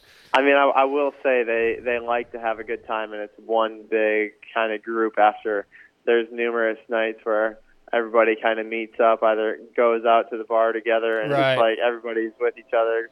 There's casino trips. Um, And These were the racers. definitely. So, I mean, some of the racers That's cool. you know, pertain. They, Yeah. it's not near as serious as Right. you know what you. It's a get little more here, laid but, back. uh, yeah. Well, that's kind of what Zacho was saying was like it's going to be kind of laid back at the races now. Well, yeah. Uh, Zach ain't laid back. Zach No, I'm talking about- back. I'm talking about Supercross at Supercross. Utah. th- At yeah, at Utah. Salt Yeah. Lake City. But yeah, even Steve was Matthes was saying that last night. I was like, oh, there's probably gonna be a lot of dinners and like th- maybe everybody gets together for a bike ride, you know, Wow. because they're what else they gonna do? But but you know, talk about Canadians. I mean, then you, you could name off other riders like Tyler Medaglia. Colton Facciotti. True. Uh, I mean, um, yeah, they're just yeah, they're awesome people. I don't. You're an idiot, TJ. So, um, well, before I yeah, let, I think everybody I've met up there is pretty dang nice. You know, Yeah, If exactly. they don't want to be, they still come across pretty nice. Well, Marshall, what are your plans for? Uh, I know we're a ways off still, and it's crazy, but do you have plans to go back for 2021? Uh, yeah, I'm actually in a two-year deal with Yep. Kawasaki Canada right now. I thought that's what you had said, but I don't know if everybody that listens to this watched the YouTube stuff for sure. So I want to touch on it again. Um, what are your goals? You know, again, we're we're a long way off. What are your goals though for out for Canadian motocross to 2021? Uh, 2021 is a big question mark. Um, I'm not sure what class will be racing. Chad, uh, Chad Goodwin had mentioned possibly going to the 450 or staying with the 250, depending how this year goes. So um, it's all kind of up in the air at the moment. But uh, you know, regardless, it's it's racing to win. I, it's that's kind of always the ultimate goal is to show up and do you know race to my best ability and Yeah. try to end up at the top step. So just you know be as healthy as I can and and be there. You know I I I train my butt off to you know to, to race to win. So that's the ultimate goal. Yeah, and I jumped to 2021 just because I didn't really know what was going to happen this year. I guess I don't know what their idea they're planning for schedule wise and how much racing is going to get to happen. So I'm I'm kind of I was kind of looking ahead to a full season, but yeah, I, I guess you still you kind of need to Uh, focus on this. ideally. I'd like I'd like to I'd like to race the 250 class again Yeah. and get a full full shot at it. That'd be great for me. Um, with the indoors and the outdoors, the whole whole shebang. Um, that that'd be my goal is to go race for the 250 championship. Awesome. Well, Marshall, man, I, I appreciate you coming on for a little bit. Um, and again, I, I'm super stoked that I went to this event because I, I wasn't 100% in until last Sunday, but getting a chance to go up there and meet you and some of the other people that I got to meet, uh, man, it's such a cool experience. I'm glad I got to go hang out all day and I appreciate you giving me some of your time at the event Saturday and, and tonight. Heck yeah, it's my pleasure. Well, uh, stay in touch, man, and good luck when you get up to the outdoors. And we'll we'll do this again once racing uh, once you get back to racing. Yeah, sounds like a plan. All right, bud. Take care. Thanks. Thanks. Yeah, All right, bye. Marshall Weltin. What'd you think? Yeah, the kid's quiet. Yeah, but he's super again, like everybody, super friendly. Yeah. Every time I uh, talk to him or walk by him, man, he's smiling. He- Whether you know, to me or anybody that was around, he was just really uh, social and cool with people and Yeah. and ripping, man. The kid rips. The- It was it was cool to watch. Uh, let's take our last commercial break and we'll get Justin Brayton on. Is he gonna talk trash to you? Why would he talk trash? What are you talking about? Something about your riding, maybe. What? I don't know what you're talking about. All right, commercial break. If you want power, then you need Williams Moto Werx. Wait, what? What was that? It's the Supercross guy's voice. No, no, it's not. Sounds more like a Hulk Hogan promo. Well, that's good and tough. I like that. Dude, we aren't making a redneck commercial for a professional company like Williams Moto Werx. He designs camshafts, builds performance motors with CNC porting. So it needs to be tough and cool. A company who can reprogram ECUs, higher rev limits, and custom maps needs a professional commercial, dude. So, like, if you want complete power package from cams, portings, transmissions to ECUs, then contact Williams Moto Werx at 414-467-6199 or follow them on Instagram at Cam Designer, or you can even email them at Williams Moto Werx. That's Williams Moto and then W E R X at gmail.com. Okay, that's better. Not good, but better. Since 1998, Fly Racing has been focused on developing the best gear possible. With research and development, they have become a leader in safety and comfort. Fly Racing is worn by many of the top athletes in motocross and supercross, including Weston Peick, Blake Baggett, Zach Osborne, Andrew Short, Damon Bradshaw, and Adam and Tyler Enticknap.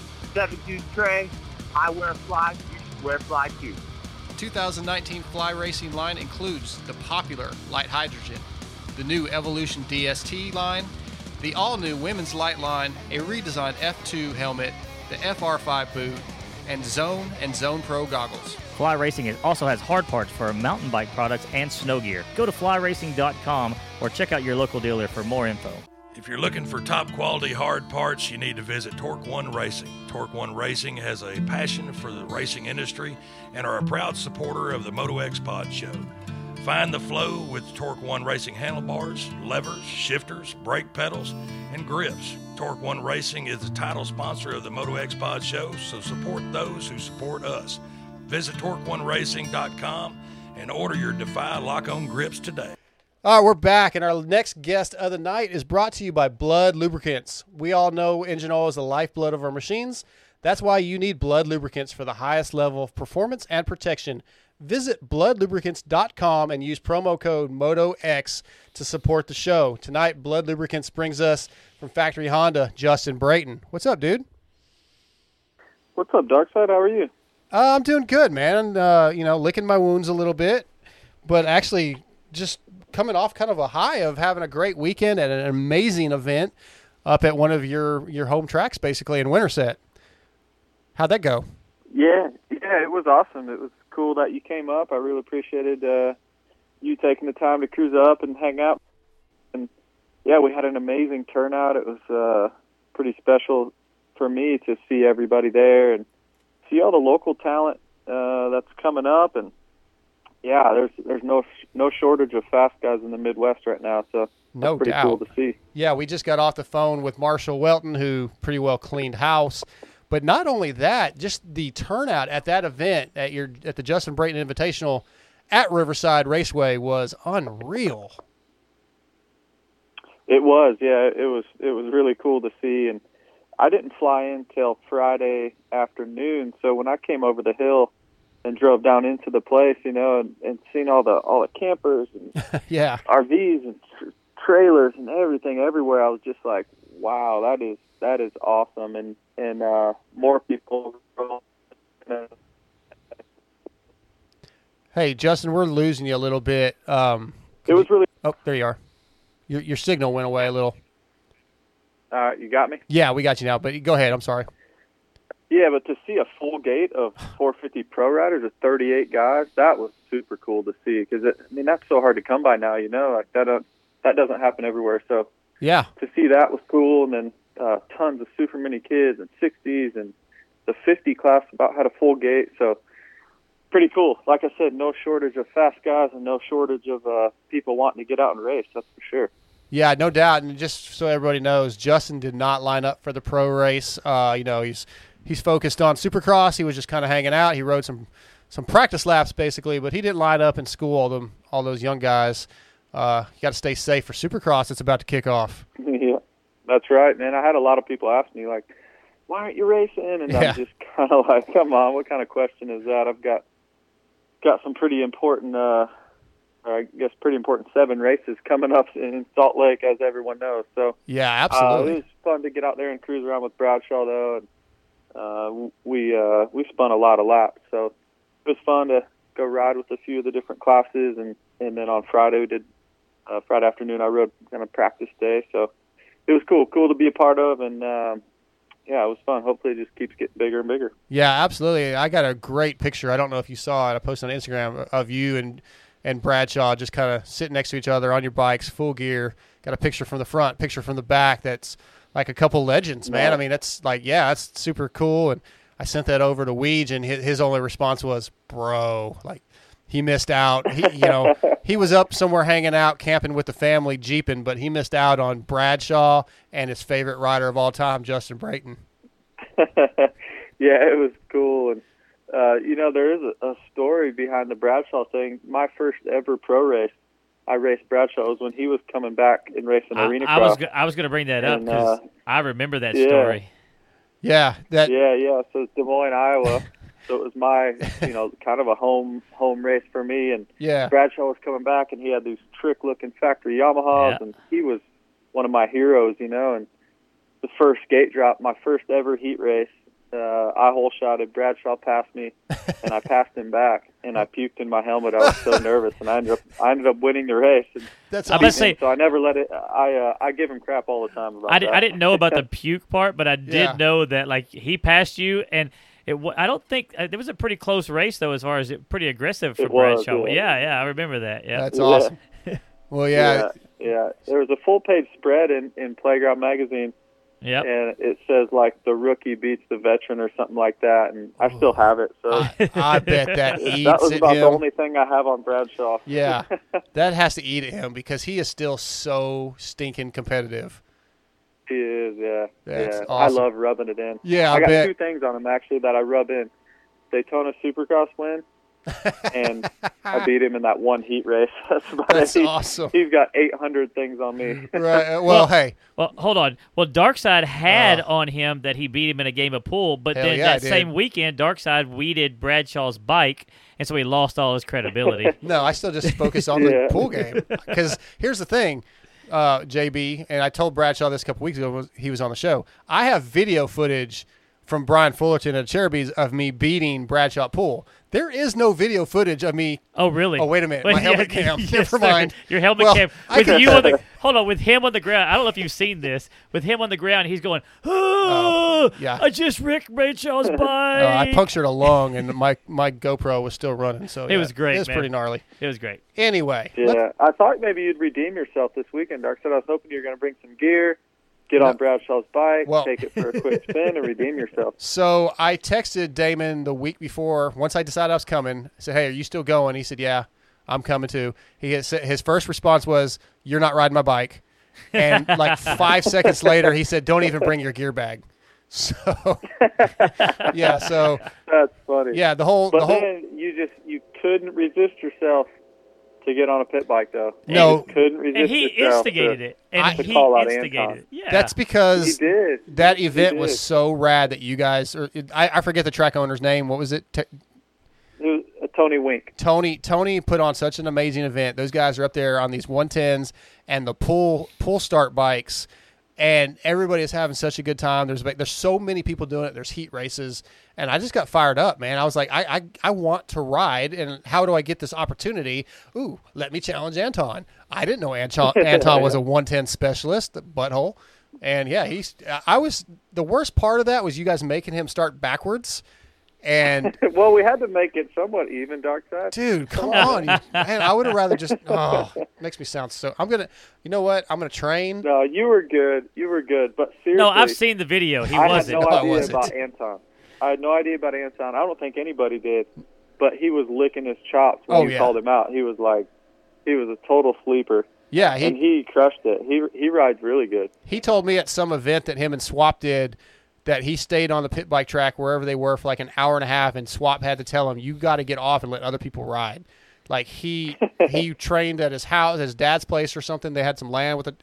Yeah, he is all in in pit bikes, and I had no idea. But that's what I get. I mean, the, the Yeah, none of that really matters though. The point was it was a blast, and I think it also It got cool. Uh, you know, it, yeah, it brought on another battle with uh, um, Debo and Patterson. Uh, I think they, Yeah. yeah, that became cool. Because of us, is what Debo told me. He said, "Hey, we, I saw you Yeah. guys out there, and I wanted to do it." So it's just a Yeah. fantastic event, and I, I appreciate you putting on. I appreciate Checkers inviting me.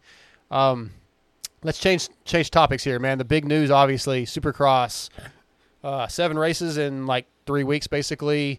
Kind of a obviously a first time type of schedule. Going to be stuck in Utah. There's COVID testing, all kinds of stuff going on. You know, a, a, a purse, a little bit lo- lower purse because of the situation. Just give us your your thoughts on this whole situation going racing up in Salt Lake.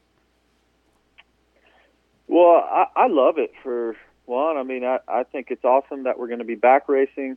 You know, I'm a racer and I want to race, and just no different uh, to you in the in the media game. Like if we're not racing, there's not a ton of media going on. So, uh, and then for the teams, yeah, we all get paid to go racing, and and uh, I, I love it. I'm stoked we're going back.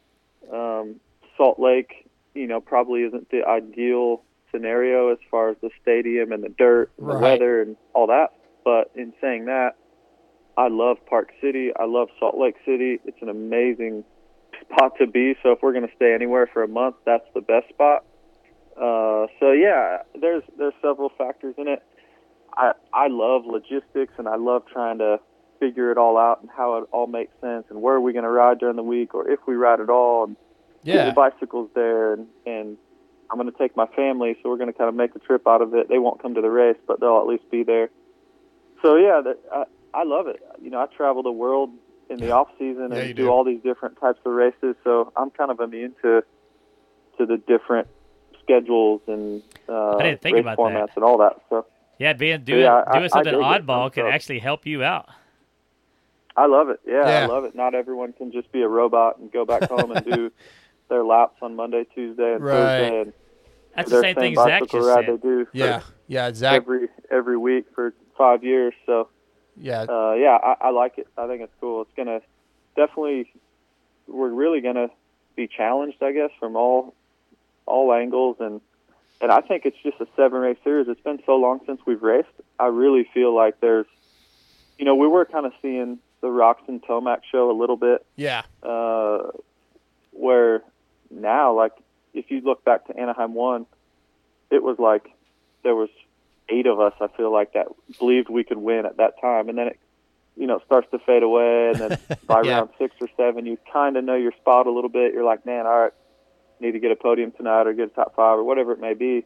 Well, now all of a sudden, we don't race for several weeks. Like that belief comes back to everyone. Yeah. there's gonna be ten guys that's awesome. that I, believe I, they can win, and yeah, it's gonna be fun. I hope that's the case. You know, I, I told Zacho that Adam Cianciarulo said a, like a month ago or something on Pulp that he's basically treating this like it's a whole new season. His rookie season's over. This is season two for him. Let's start over, and I think that gives a lot of riders that were that are not basically not Kenny Cooper and Eli. Like, oh, that's the, the same deal for everybody. Like, let's just go in with a fresh outlook, start over, and you know, turn turn this thing around. If if like a guy like Zach, who was whose beginning season didn't go very well, you could basically f- fresh start. Yeah, totally, exactly. And then obviously contract talks were probably on on hold. So if you were Mhm. struggling a little bit, you can kind of revamp your contract negotiations Yeah. as well for for some guys and kind of redeem yourself a little bit. Well, that's something I want to ask you about anyway. I'm glad you glad you brought up the contract. So you got the deal with Factory Honda this year. Um, you know, as the basically the second rider to Kenny. Um, you know, and I know everybody over there likes you. You're you're an amazing rider. You're great to have around. Um, you know, but obviously they're talking about moving Chase Sexton up. Um, do you think there's any opportunities for you to stay on with Factory Honda and maybe be a third rider? Maybe move into some testing. Uh, any thoughts of that? Any talks of that? I'm sure you can't tell us anything def- definitive, but just what do you think? Yeah, for sure. Before all this went down, uh, there was definitely some talks of all that going on. You know, of course, I I don't know when I'm going to be done. It's such a it's such Mhm. a difficult thing of when you're going to quit or retire, whatever the right word is for it. Um, and I don't feel like I'm done yet, but I'm also I'm also waiting to see. You know, I, I feel like for me it might be something that I wake up and like, okay, yep, today's the day. But if I I, I really believe I still have a lot to give. Uh, I am 36 years old, so I'm not stupid. I know that I can't race for 10 more years. Yeah. And then yeah, kids are getting a little bit older, and uh, there's a lot of things that that go into that. So, you know, if Honda, if there was an opportunity to stay or to be in a different role, I would definitely entertain it and see what that looks like. Right. Even if there's not, I would love to stay on a Honda and um, you know even race in Australia and race in Europe. And so there's several things going on in my head. I just don't want to jump the gun and and do something too soon that I don't really believe in or that I don't want to do because 12 months down the road I may not want to do it. So Yeah, just going right. to kind of let the cards fall where they may. And it's been really fun to be on the factory team again. It's I'll just, bet. It's so cool to be a part of something that the guys just want the same thing as you, you know. And and to be quite honest, that's hard to find in in our sport or in business or a lot of things. Is like I'm so fiery and I want to do the best that I possibly can. And so does a team like Honda. I mean, they'll literally do anything for myself and Ken for us to be the best version of ourselves. And and I love that. Love being around people like that. That's amazing. So there's a there's it seems like Honda's done really good with you because in a way you're kind of coming in filling a spot that they needed somebody in there because they're not they're not trying to be like we're taking Justin Brayton to multiple Supercross titles, and he's going to be a long term deal. But it doesn't sound like they've held back mm-hmm. from you at all. Like they're still like full on board, like hundred percent. It's not just a no, you're you're just here for one year. Deal with it. No, they're they're totally on board, and that's what's so cool about it. Is they could do that. They could say, "Hey, we got you one year. Chase is coming in. You know that, so here's what you're racing, and here you go." I'll give you an example. Just the other day, I had a conference call with them, and they were like, "We've been talking about trying a couple different things on the motorcycle," and they're like, "Hey, you know, we're going to next day air you this, and we're going to ship you that, and just so you can try it and give us some feedback, and if you like it, we're going to run it. If you don't, all good. We'll Wow. like they're just they're all in, and they could just be like, "Hey, race whatever you want, or race what you've been racing for these last seven races." But they want me to do the very best I can, and and that motivates me. You know, that makes me want to do really good, and and then coming to the team, I didn't know Ken that well. It was, you know, we weren't like really buddies or anything. I obviously respected him a ton, so I didn't know what to think, and and I've got to really, really like him and and get close to him with, you know, on the track with the, his riding stuff, and obviously Yeah. I respect him a ton for his riding, and but it's been fun to get to know him as a person off the track, and um, yeah, it's been a really, really fun season. One of my most fun seasons I've I've ever had with with this team and group of guys. That's good to hear, you know, especially with the way the season ended up going because of what happened in the world. That you you know you're enjoying the process, and uh, I mean I'm a Honda guy, Justin. I've been on Honda since '93. That's the first bike I bought with my own money was a CR250, awesome. and I've got a 06 in the shop in my shop and a 15, and uh, yeah, I'm, I'm all in on Honda. I love those things. Ride red, baby. No Yeah. wing, no prayer. That's right. That's right. So two more questions from me. Um, with this situation being the what it is, and then once we go back to racing, it's going to be a lot less personnel uh, at the stadiums, a lot less guys uh, for for each team. Do you think that uh, helps you any? Do you think that's going to be cool just to have the, your tight knit group of guys, you and Duffy? Probably. I don't know. You know if you're going to have probably not going to have a suspension guy and an engine guy and all you know all the people under the tent. Yeah, once again, I love it. I, these races that I do in Europe and Australia, Yeah. it's a close, tight knit crew. Duffy's my guy globally, and yeah, we'll Yeah. we'll just go to battle like we normally do. And and uh, I'm a pretty self sufficient guy when it comes to just just being at the races and stuff. Obviously, I'm older, so I kind of know what to expect, and you know things like food and all that. You just have it prepared and and be ahead of the game. And so yeah, I, I like that. I, I think it's good, and and um, some people may not, but I, I enjoy that. Yeah. Oh, that's cool. So, and the other cool thing about that is after this weekend, I realized like if something happens to you, let's say you get sick, right, and you're just not feeling great. Like I think Duffy could probably throw a leg over your bike, throw your jersey on, and do okay. He rides pretty good, doesn't he? Yeah, yeah, he's pretty quick. Uh, I was impressed with the guy, Yeah. and he is man. I I, I just met him for the first time. I, I think it was San Diego, and the dude is so freaking nice, man. He's just a cool dude. Yeah, you can't wipe the smile off his face. I've known Exactly. him for several years now, and we've worked together for, I guess, going on five or six years or so now, or maybe even a little more. That's awesome. And uh, he's just always happy. He's always smiling. That's what when Honda, you know, was thinking about hiring him, I just said he's just a awesome guy to be around. Yeah. You know, no matter how the results are or whatever, you just can't wipe the smile off his face. So it's fun to have guys like that around for sure. And he does rip. He he rides good. He was a local A rider in his time, and Yeah. and uh, he doesn't ride a bunch anymore, but when he does ride, he's he's solid. Yeah. Yeah, well, good. just like you, even though you're the one racing, I mean, he can't go out and get hurt on the side having fun. That's one of the things he mentioned. He's, I can only imagine like Yeah. having to call Kehoe and say, "Hey, I got hurt at this race and I can't wrench." So yeah, he's got he's got Yeah. responsibilities also. Um, last question I want to ask you, and I brought this up to Zacho, uh, and I have to still I, I'm still in the question basically the idea from Matthes, but they talked about like when you guys are at this event, you know, if basically if your temperature is high, they're not going to allow you to race. So somebody could get just a common cold or something, have a, a temperature, and that could decide a major point in the championship or just in a series in general. Um, how do you feel about that? You know, that's we, I don't know how they're going to handle it. that I have I have no idea how they're going to handle it. You know, obviously I've thought about it, Yeah, and it would be crazy to you know, even with the whole coronavirus thing, they say that you could have zero symptoms at all and feel totally fine, but you might have it. So, Yep. what if we show up and six or seven riders have it, top riders, you know, say a few of them top five in points, like, Yeah.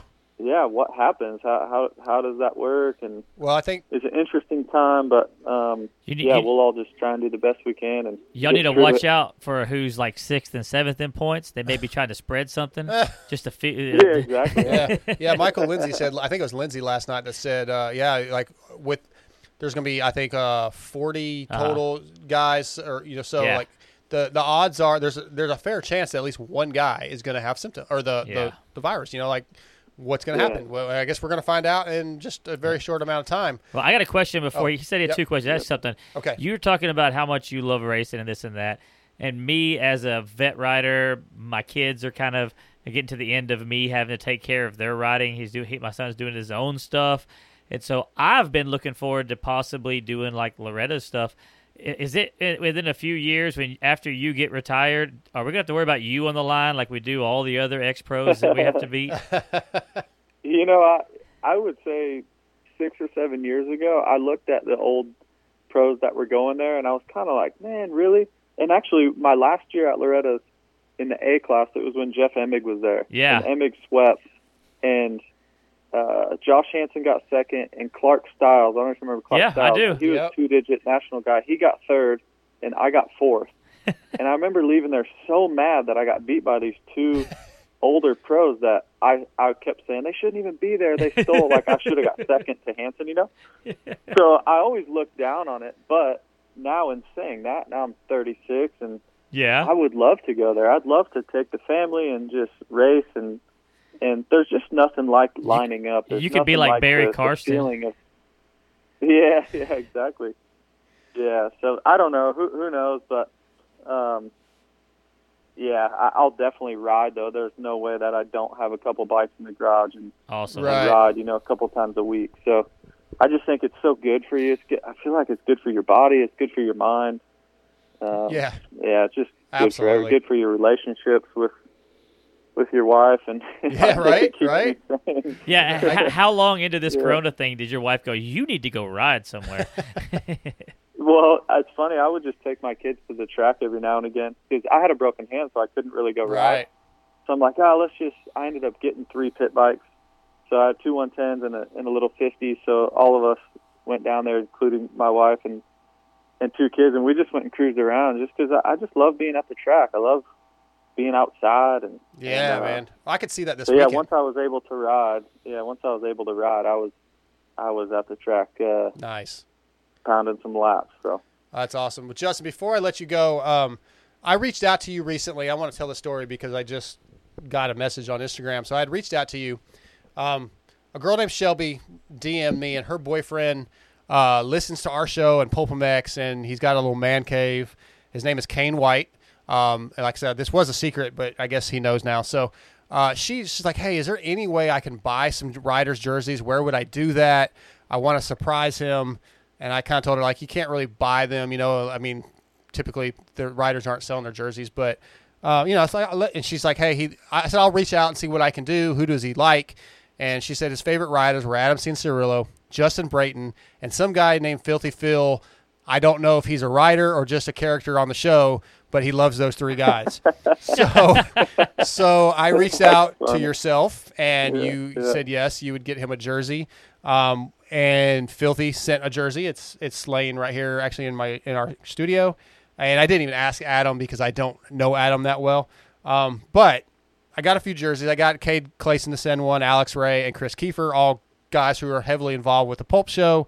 And uh, Kane now knows I he listens, so I want to tell you thank thank you for uh, you know you're going to get me a jersey and or get him a jersey. Yeah. And uh, I, I know that Kane is listening and appreciates it.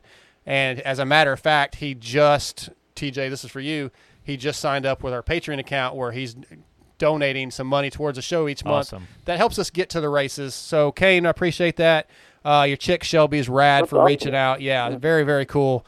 Um, but Justin, I'm gonna let you go, get back to your family. Um, can't wait to see how Supercross goes for you. Hopefully, we'll get another podium, and Weege will be able to contain himself.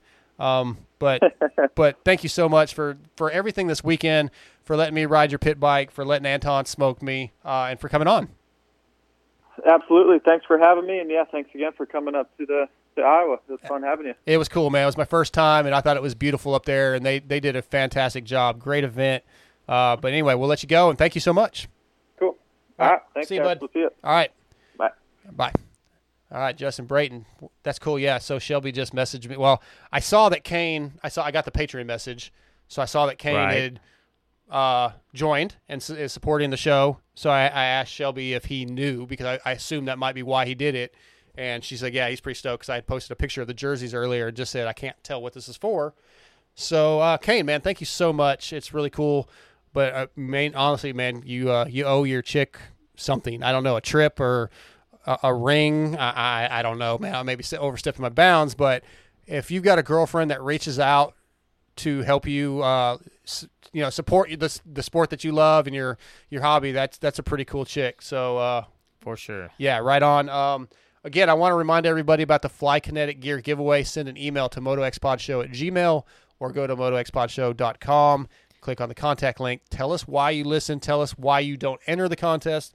Mainly because I'm very curious as to why. Yeah. We're going to pick a random winner for some Fly Kinetic Gear. And I never got a hold of Shan Garcia from Shock Socks and Berm. Lords. Was that? Next week we have Aaron on the show. Possibly, but That'd I do awesome. want to tell everybody. I, I talked about this on YouTube when we were off air a little while ago, but Aaron Smith is the guy that I've been mentioning who has been in need of a kidney transplant. He got the call, I think it was yesterday morning, um, or sometime yes. Anyway, he went into surgery yesterday. They found a perfect match donor. He had the transplant. He is doing well. He's up and walking around. Uh, I texted him earlier today, and he's in good spirits. And the spirits. And the last text he sent was, "I cannot wait to get back on a bike and rip again." So Awesome. um, but Aaron is still in need of help with you know medical bills. He's not working obviously right now, especially. It's going to be a long road of recovery. I'm sure. If you guys can help him out, man, all you got to do is go to PayPal, and it's Aaron two five three Smith at Gmail. Uh, Do you have his hang on. Instagram? Is the where he? did- Uh, yeah, I think it's BSM Paintworks. yeah, that's it. You did. Y'all Um, need to go bear follow with me. him. Shan just texted, so Y'all maybe- need to go follow him on that um, BSM Yeah. Paintworks IG. I'll I'll share it on our show here in a little bit. I'll share something from him so that it's there. But, But, this dude um, is an amazing. Yeah, give me one. painter. You talk for Yeah. a second while I try This- to get. Well, Shan shut on. up. This dude is an amazing helmet painter. Uh, he's actually like, like I was inspired to try to learn how to paint helmets and airbrush, and I started messing with it. But when you see the kind of level that this guy and Kirk and those guys Kirk can Hunter, do, yeah. yeah, it's With amazing. Xtreme Kolors, one of our sponsors. And and the BSM Paintworks, this dude does more than just helmets. He does full motorcycles. He does cars, skis. boats, jet ski. Yeah, he does all kinds of stuff, and it's it's unreal photo quality stuff. So yeah, definitely Yeah. check that out. So I'm still waiting on Shan to respond back, but regardless, if you can help him out, it um, and I, I need to post this on our on our Facebook or something Yeah. where I can. But it's A A R O N Aaron two five three Smith at Gmail. When you go on PayPal, search out that Mm-hmm. email. Um, I mentioned earlier our buddy Moose over in Australia. He donated 400 bucks, which Wow. he did ask. He he was collecting. I, I don't know why, but he's a collector of moto stuff. He was collecting number 43 jerseys, like he wants Tyler Bowers. Well, uh, our buddy John Short was 43 last year, so we got him a John Short jersey. Um, we actually got him two jerseys. We got him his one of his new ones as well. But Moose sent 400 bucks to Aaron, and that that's insanely helpful right now while Aaron is dealing with this medical issue. But we're just blessed that he got the the donation of the kidney, and sound like he's going to be doing good. TJ. Uh, are you, Yeah, it's good. I was I yeah. was So, um, responding. All right, let's real quick. I'm gonna take. I'm gonna pause the show and see if we can get Shand on. Awesome. Um, if we can't, then we'll come back and wrap this thing up. So hang tight, guys. All right, we are back, and we did get Shand Garcia on the line. Shand is the owner of Shock Socks and Bermlord Graphics, uh, great sponsor, longtime sponsor of the show, and a very good friend. And he is in, super, super close with our buddy Aaron Smith, who we were just talking about. Hey, Shand, so I hear there's some updates on Aaron. Tell us what you know. Well, I talked to him at 7 a.m. Uh, he just texted me about two hours ago. This, and his uh, fiance Jen, Jenna had sent me a video of him walking with the stroller down the hall for physical therapy. Uh, but when I talked to him at 7 a.m., he was, he was obviously worn out, pretty groggy, and he didn't get any sleep last night from from bladder spasms. So it sounded like he had a hungover night, basically, but not being hungover. and uh, and uh, I, it, so far, it said the kidney is is uh, functioning, working properly, and working well. Amazing. So he's just he's just blown away, TJ and Jamie, and all your listeners. He's just blown away with all the prayers and, and well wishes and thoughts and all the shares on Facebook and social media, and it's just completely blown him away. He told me Yeah. that in the text today, and so that's the latest update I have. I didn't want to call him this evening or tonight, um, just because I just kind of give him his rest and stuff. But I'll check in with him tomorrow. Yeah. Well, I was saying. And I want to. Oh, go ahead. I was just going to say, man, I want to thank you guys uh, and your show for everything you've done for gathering up all the signed plastic and the signed jerseys. Y'all have done just one fantastic job uh, for the auction and raffle items, and it hadn't gone unnoticed. So just thank you guys once again. Well, yeah, I think our, as you know, you've been in this this industry for a long time. The moto community, man. Even if Aaron wasn't one of my buddies, we we always come together as family, um, and yeah, that's the least we can do. And uh, we were just promoting the, the PayPal. It's Aaron two five three Smith at gmail.com. If you go on PayPal, search out his email, and you guys can help out. Like our buddy Moose uh, from Australia, who I just mentioned a little bit ago, is you know gave four hundred bucks to Aaron and that means so much to a guy that's self-employed but cannot work right now and probably doesn't have the best insurance on the planet.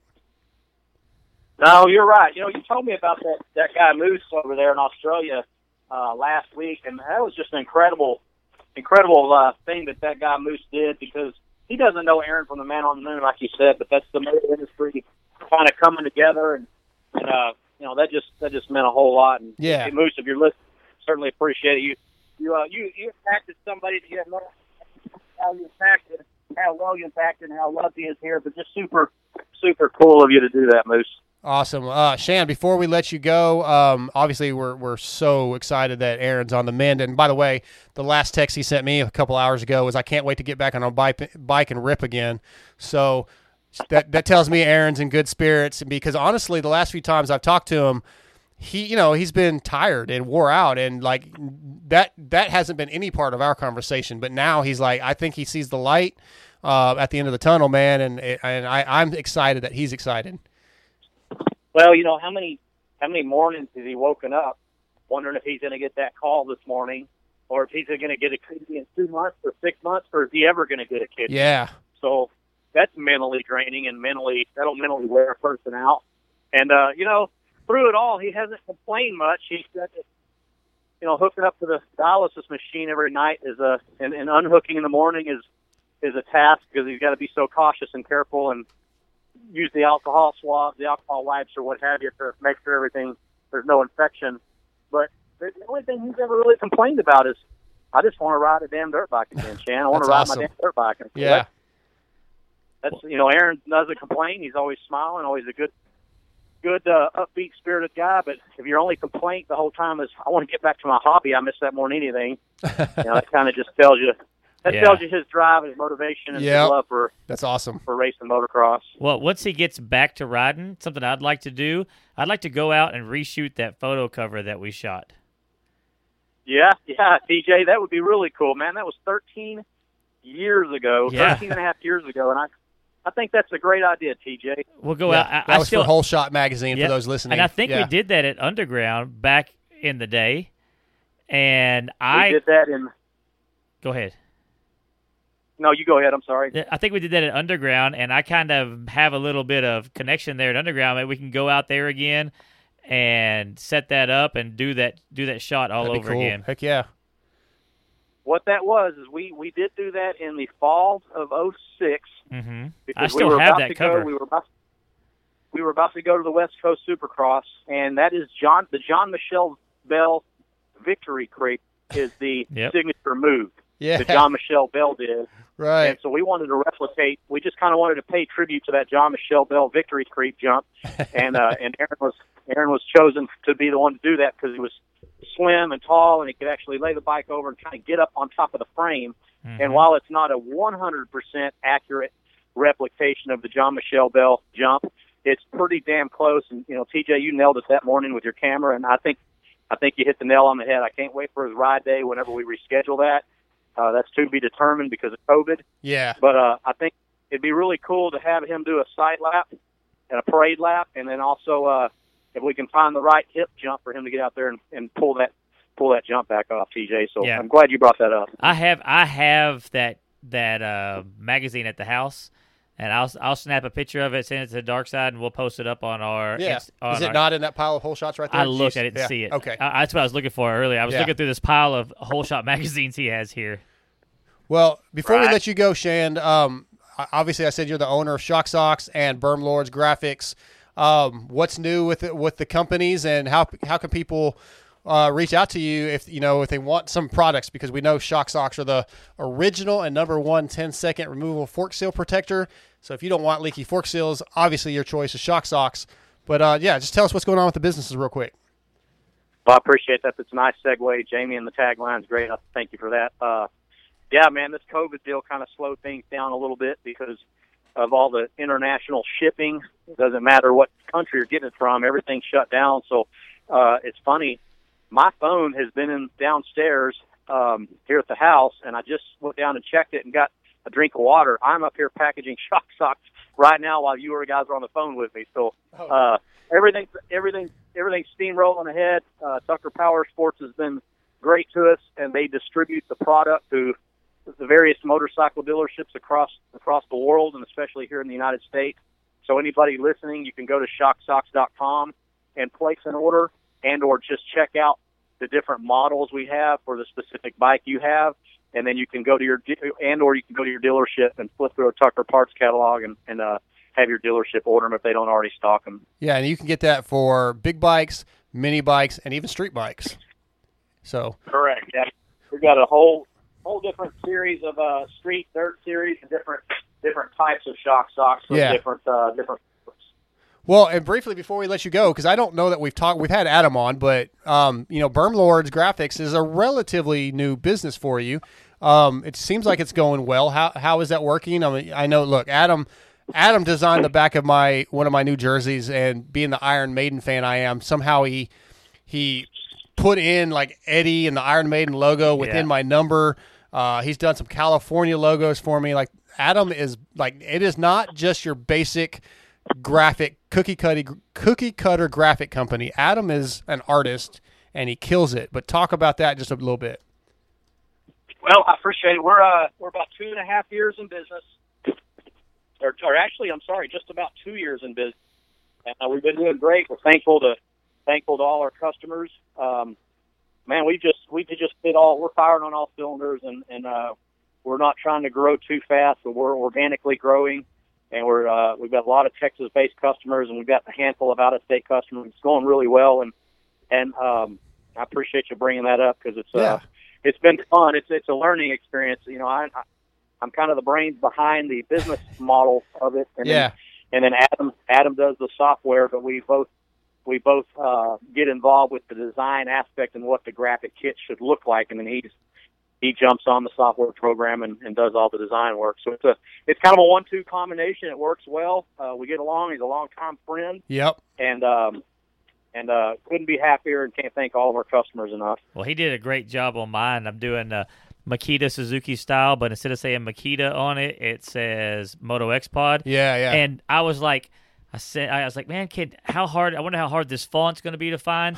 I mean, ten minutes later, they sent me a proof. Here you go, and I'm like, oh my god, I mean, Right. like nailed it. Yeah, So he's badass. I, I will have photos of that. I just put them on the plastics day before yesterday, and I'm still in the middle. I couldn't wait. I had to get them mounted on the Yep, yep. plastics. But um, I got the bike build going on right now. That's awesome. Well, so we we currently do not have a a graphics sponsor on the show. So I obviously, if you're listening to the show and you need you want somebody to make you a badass set of graphics, uh, something original, hit up Berm, uh, bermlords.com and Adam will take care of you. There, like I said, Shan has been on board with us since day one almost with Shock Socks. So check them out. You know, you don't you, you get whatever you want, whatever you ask for. Adam can pretty much do. Uh, it would be original, I promise you. So check them out. And Adam just did. I just uh, Ron Dog said Adam did the dented pipe logo. That's right. He did. Yes, he did. Yeah. Dented Pipe podcast. That's uh, Ron Dog from, yeah, one of our buddies. So anyway, Shan. Yeah, he re- oh, go ahead. Ron Dog reached Ron Dog reached out and uh, Yep. asked Adam, and ran, Adam ran a few ideas by me, and we kind of collaborated. And I said, Adam, go for it. So Adam designed it, and I think there was, you know, one or two little three or four different options, but then one or two little subtle changes on one of the options, and uh, it was a quick done deal. And we're we're glad that Ron Dog reached out to us. And I know that's one of y'all's listeners, and Yep. uh, that guy's getting a show going. So best of luck to him as well. Yeah, I was on his show recently, and it was a lot of fun. But um, well, Shan, I'm gonna let you go. Thank you for updating us on Aaron and uh, talking about Berm Lords and Shock Socks, and thank you for the support over the years. All right, Jamie, uh, TJ, sir, appreciate everything y'all done, and and we've all been friends for many, many, many years.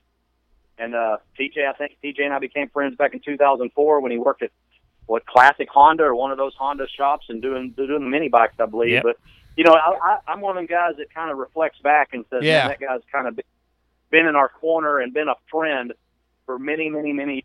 Uh, certainly appreciate everything y'all done for for Shock Socks with the show and and uh, and especially you know helping helping plug us, but but mainly also Aaron Smith. That's super cool. Y'all Yeah. y'all to kind of take the take the lead in picking up some of the jerseys and plastics from the Supercross teams. Guys, listening, and thank you so much. All the all the team members and racers and team managers certainly certainly uh, didn't go unnoticed, and can't wait to raffle and auction all that stuff away. And again, thank you, Jamie and TJ, for everything y'all done. Absolutely, looking forward to it. But I will tell you, Shannon, if I had known you were going to come on here and give TJ any praise, I probably would not have called you.